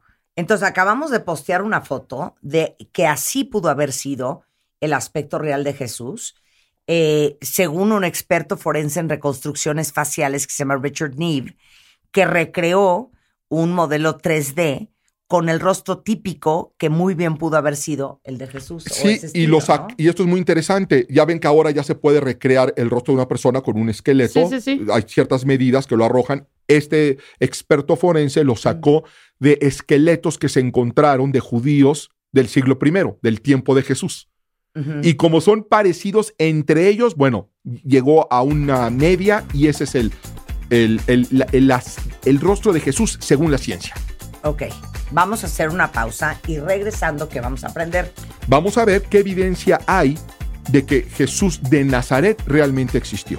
Si fue un hombre, si de ahí podemos elevar lo que fue un gran hombre y después de ahí pues nos quedaremos con lo más interesante, si pudo haber sido algo más que un gran hombre. Regresando con Mauricio Sánchez Cota en W Radio.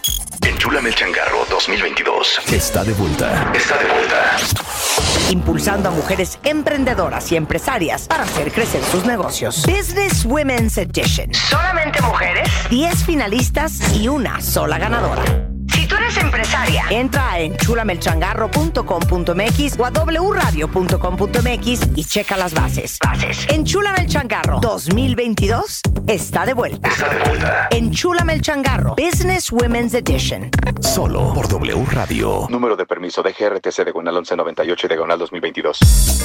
Son las 12.35 de la tarde. Oigan, independientemente de la religión que tengan, porque sabemos que nos escuchan católicos, judíos, Agnósticos. musulmanes, ateos, budistas, Evangelistas. todos. Estamos con Mauricio Sánchez Scott, que es pastor cristiano, eh, y nos va a platicar las 10 evidencias de que Jesucristo existió. Es más, les acabamos de postar una foto bien interesante de un estudio 3D con reconstrucción facial de un experto forense británico, Richard Neve, de un rostro típico de un judío de Medio Oriente del siglo I, que bien pudo haber sido muy parecido a cómo era Jesús en la vida real, que no era blanco, no tenía los ojos azules y no era güero, ¿eh? Y no medía era un 80. moreno, de ojos oscuros, de pelo oscuro, este barbón y de pelo chino. Esa era la costumbre, no A tenía ver, por qué ser ¿Cuáles diferente. son tus 10 evidencias históricas de que Jesús existió? Hay más de 10, pero una, una de ellas muy, Escogiste 10. muy importante es el papiro GR17. Ok. ¿Qué es esto? Pues son fragmentos de un manuscrito, de un evangelio, que se, que se encontró y que está datado científicamente del año 40 después de Cristo, del cual evidentemente está hablando de Jesús. Si es del año 40 después de Cristo, que nos suena pues a 40 años de distancia, pero consideremos que Jesús murió en el 33 después de Cristo, estamos hablando de un papiro que está narrando la vida de Jesús a prácticamente 10 años de distancia. Eso Sí. quiere decir que quien lo escribió, cuando ese papiro estaba circulando, quien lo escribió había conocido a Jesús personalmente y estaba vivo. Así que es un documento contemporáneo a los, a los tiempos de Jesús y una documentación temprana es lo que separa un mito de, una, de, de algo real. ¿sí? Los mitos de repente surgen espontáneamente y alejado de los hechos. Siempre fue hace mucho, mucho tiempo o era, o era hace una vez. Pero cuando surge un documento eh, eh, validado científicamente de la época que nadie lo negó durante 1900 años, pues esa es una prueba bastante contundente. Además, volviendo a este principio de verosimilitud, que es armar las piezas, hay una historia. Muy bien, lo que se encuentra en arqueología, en textos, suma a la historia, la valida o la cancela o la niega. Bueno, todo lo que se ha encontrado va a favor de, lo, de, de la vida de Jesús. Y una de esas muy importante es la piedra de Pilato. Como muchos dijeron, no es que es toda una historia creada, nunca existió Jesús, nunca existió Pilato, porque tampoco había registros de Pilato. Bueno, pues con el tiempo se encontró una piedra de Pilato donde se menciona que Pilato era quien la Biblia dice que era, que tenía la función que la Biblia dice que era y que vivió en los tiempos en que la Biblia dice que sucedieron los hechos. Ok, ok, ¿Sí? ok. Luego viene otra muy importante y espectacular que es la casa de Pedro. La casa de Pedro. La casa de Pedro que se puede visitar, ¿sí? En Israel. Hasta voy a buscar la foto. Es, es un lugar bellísimo. En la actualidad hay una capilla encima de ella con un piso de cristal donde tú puedes ver las ruinas abajo. Ahora, la- lo interesante es, bueno, ¿y cómo sabemos que es la casa de Pedro? No, bueno, Sí, en claro. primera porque se encuentra en el lugar donde históricamente, donde tradicionalmente se dice que vivió Pedro. Entonces, geográficamente es consistente. Lo segundo es que es una casa de arquitectura israelita del primer siglo. O sea, ahí vivió un israelita. Lo tercero es que hay una inscripción Es como un bizantina. hexágono, ¿no? Ahí te va. Esto es, sí, sí es un hexágono la, la- la capilla. Hay una inscripción bizantina. Encontraron, originalmente encontraron ahí una capilla bizantina. Ellos construían capillas encima de donde había algo importante. Algo tuvieron que haber encontrado importante ahí para que hayan construido una capilla. Cuando escarban, encuentran una inscripción que la identifica como la casa de Pedro. Pero lo más interesante es cuando los arqueólogos empiezan a ver la configuración de la casa israelita, que eran configuraciones eh, muy determinadas, se dan cuenta que por alguna razón esa casa tumbaron un muro para que creciera el espacio. Y luego tumbaron otro para que creciera. Entonces se dieron cuenta que se volvió, lo que era una casa, se volvió en un lugar de reunión. Ok. Y la escritura enseña que los primeros cristianos se reunían no en templos, Sino en casas. Ok. Y esta casa reúne esos requisitos de que algo sucedió ahí, que se empezó a reunir gente y gente y gente.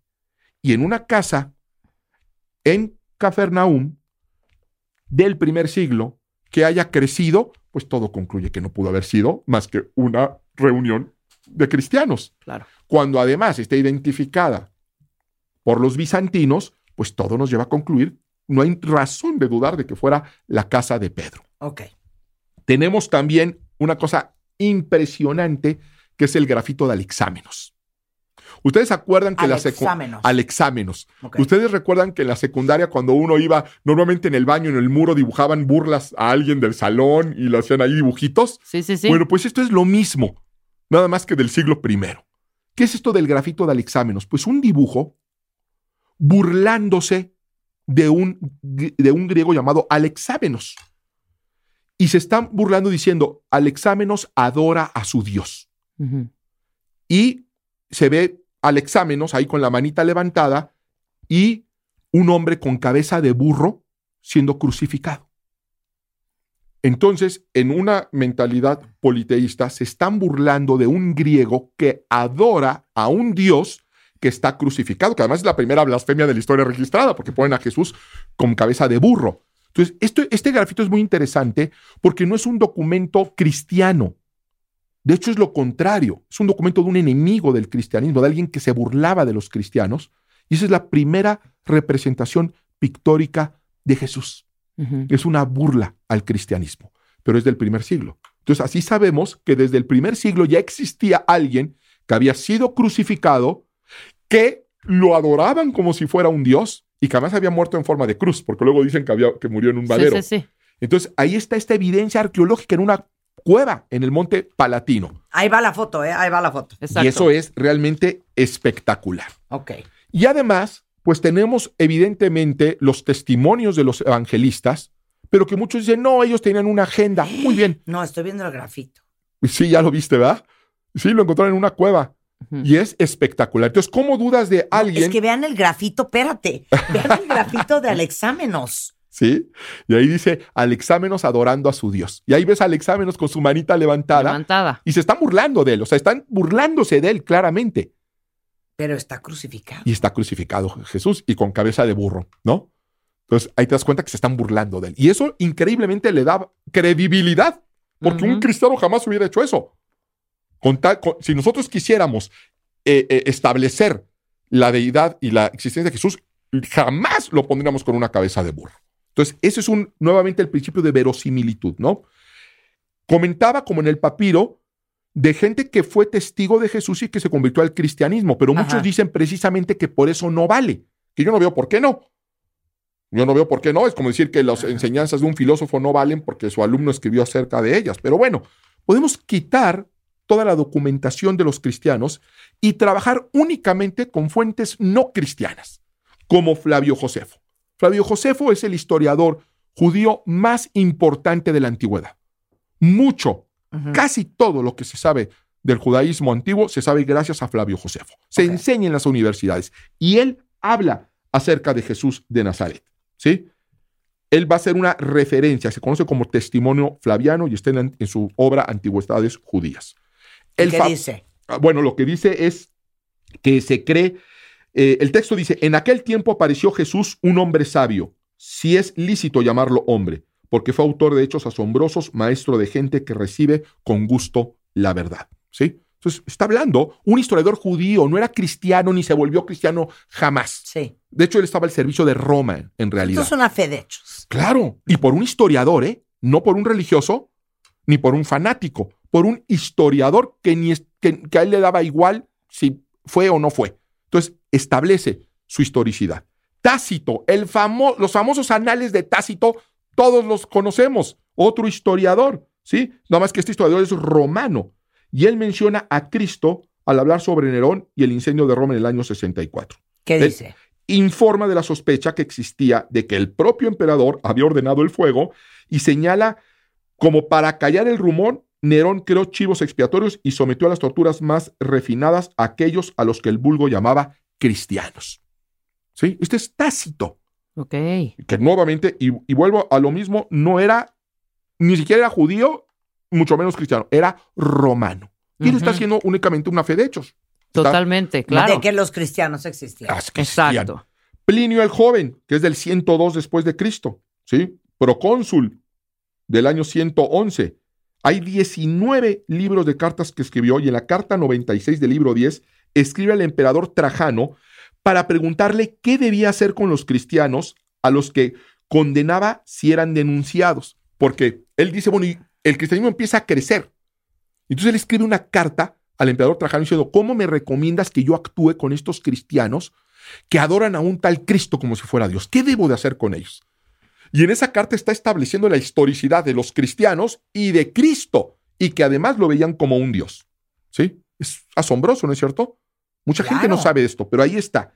Suetonio, Porque, per- perdón, pero ¿cuál era la religión antes de que apareciera Cristo como un profeta? eran politeístas. Eran politeístas. ¿Sí? Todos eran politeístas. Los únicos, los únicos monoteístas de la historia eran los judíos para ese momento. Luego empezaron los cristianos, pero todos los demás eran paganos, múltiples dioses. ¿Sí? Ok. Suetonio, también, el historiador romano, Suetonio. Eh, eh, vuelvo nada más a hacer énfasis en esto. Estoy nombrando fuentes no cristianas. ¿sí? Hace una referencia en su libro sobre la vida de los Césares, donde narra las vidas de los doce primeros emperadores romanos. Y en el libro quinto se refiere a Crestus, al mencionar la expulsión de los judíos de Roma, ordenada por el emperador Claudio. Se sabe, ¿sí? En que Crestus es Cristo, en esto coinciden la gran mayoría de los historiadores, porque era frecuente que los paganos confundieran estos términos, ¿sí? Ok. Y dame una más porque luego quiero que me digas, ok, sí existió, pero ¿cómo sabemos que era el hijo de Muy Dios? bien. Ok. Pues te puedo- Luciano de Samosata o Marabar Serapión. Luciano de Samosata fue un dramaturgo que, que hace una obra de Luciano teatro de Samosata. de Samosata, ¿sí? Griego, hace una obra de teatro y en su obra de teatro, que es una sátira, vuelve a burlarse de los cristianos. O sea, lo hacen en sentido de burla, pero eso les da, nos da toda la credibilidad. Porque si sus propios enemigos están diciendo que existió, pues ¿cómo podemos dudar de que existió? ¿Sí? Entonces es una sátira que hace a los cristianos en una obra que se llama La muerte de Peregrino. Ahora, Dime.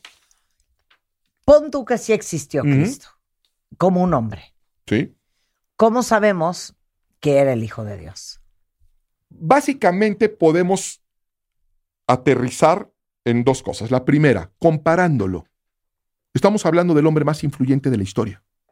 Estamos hablando del hombre del cual más se ha escrito, del cual más se ha pintado, del cual más libros se han hecho. Pero lo- es el líder más extraordinario de, de la historia de la humanidad. En eso no hay duda, nada más hay que ver las credenciales. Lo más sorprendente es que todo lo que Jesús hizo, esa revolución que causó, la hizo solamente en tres años. En tres años, donde no tenía plataforma política, donde no tenía un ejército atrás, donde no tenía eh, propaganda, donde no tenía recursos financieros, lo único que hizo, imagínate que en el día número uno, él sale y lo único que hace es hablar y hablar y hablar. Y le duró tres años. Y a los tres años lo matan. En tres años, ¿qué puedes hacer? En tres años no acaba ni una carrera. Y este hombre transformó la humanidad en tres años sin escribir nada, sin hacer ninguna, eh, sin cerrar ninguna calle, sin andar buscando prosélitos. Logró lo que nadie había logrado. Nos tenemos que preguntar cómo es eso posible. Es algo increíble. Ahora, sus enseñanzas, porque además él dijo ser el Hijo de Dios. Él dijo ser el Hijo de Dios. Solamente hay tres posibilidades. Estaba mintiendo, estaba loco o era el Hijo de Dios. No hay más. La lógica nos marca esos tres caminos, nada más. Bueno, mentiroso no pudo haber sido, porque nadie por una mentira muere como él murió. Un mentiroso miente para ganar algo. Jesús, ¿qué ganó? ¿Qué ganó? La cruz. La cruz fue lo único que ganó. La cruz, un sufrimiento, un tormento indescriptible. No ganó dinero, no se hizo millonario, no fundó una, una, una iglesia para que fueran a dejar ahí los diezmos. Y él hasta el último instante sostuvo ser el Hijo de Dios. Entonces, sabemos por su testimonio que él creía al menos que era el Hijo de Dios. Así que nos quedan dos posibilidades. O estaba loco, pobrecito, él creía que era, qué triste. O era el Hijo de Dios. Sus enseñanzas corresponden a las de un loco. Porque además no es el único hombre en la historia que ha dicho ser el Hijo de Dios. Eso existe. Pregúntele a un, a un psiquiatra. El de- los delirios mesiánicos existen, gente que se cree, pero eso tiene ciertas, eh, una sintomatología, claro. ¿sí? Son, son gente que tiene delirios. Las palabras del sermón de la montaña corresponden a una mente tan perturbada que creía ser el Hijo de Dios. ¿O son las palabras más grandes que ningún hombre ha dicho? Entonces, toda la evidencia nos marca una sola dirección. Increíble, pero cierta. Jesús era quien dijo ser. Y además el testimonio que viene de sus discípulos. Bueno, ya quiero ser cristiano. Acepta a Cristo en tu corazón. Solamente dile, Cristo, entre en mi corazón y llévame por tus caminos. Lo- de- después, fíjate, Jesús es crucificado, es lo peor que le puede pasar a un líder religioso. Es lo peor, la peor vergüenza, el peor oso de la vida. Te crucifican y mueres humillado, derrotado. Ahí se acabó todo. Y tres días después se levantan doce, que también empiezan con alucinaciones entonces a creer lo que habían hecho aparte de lo lógico. Cuando tú ves que tu maestro cae en desgracia, pues se escondieron, llenos de miedo. Pero tres días después algo pasó. Ellos van a salir al mundo a predicar y a dar la vida por sostener que Jesús era quien, quien dijo ser. Y dieron la vida todos. Dieron la vida sosteniendo que Jesús era quien dijo ser. Nos tenemos que preguntar qué pasó en esos tres días. ¿Qué vieron ellos que llevaron a cambiar de esa forma y que terminaron transformando el mundo? Entonces nos tenemos que hacer esas preguntas. Y esas preguntas nos llevan a una sola conclusión. Jesús era quien dijo ser. Yo estoy convencido de eso. Amo escucharte.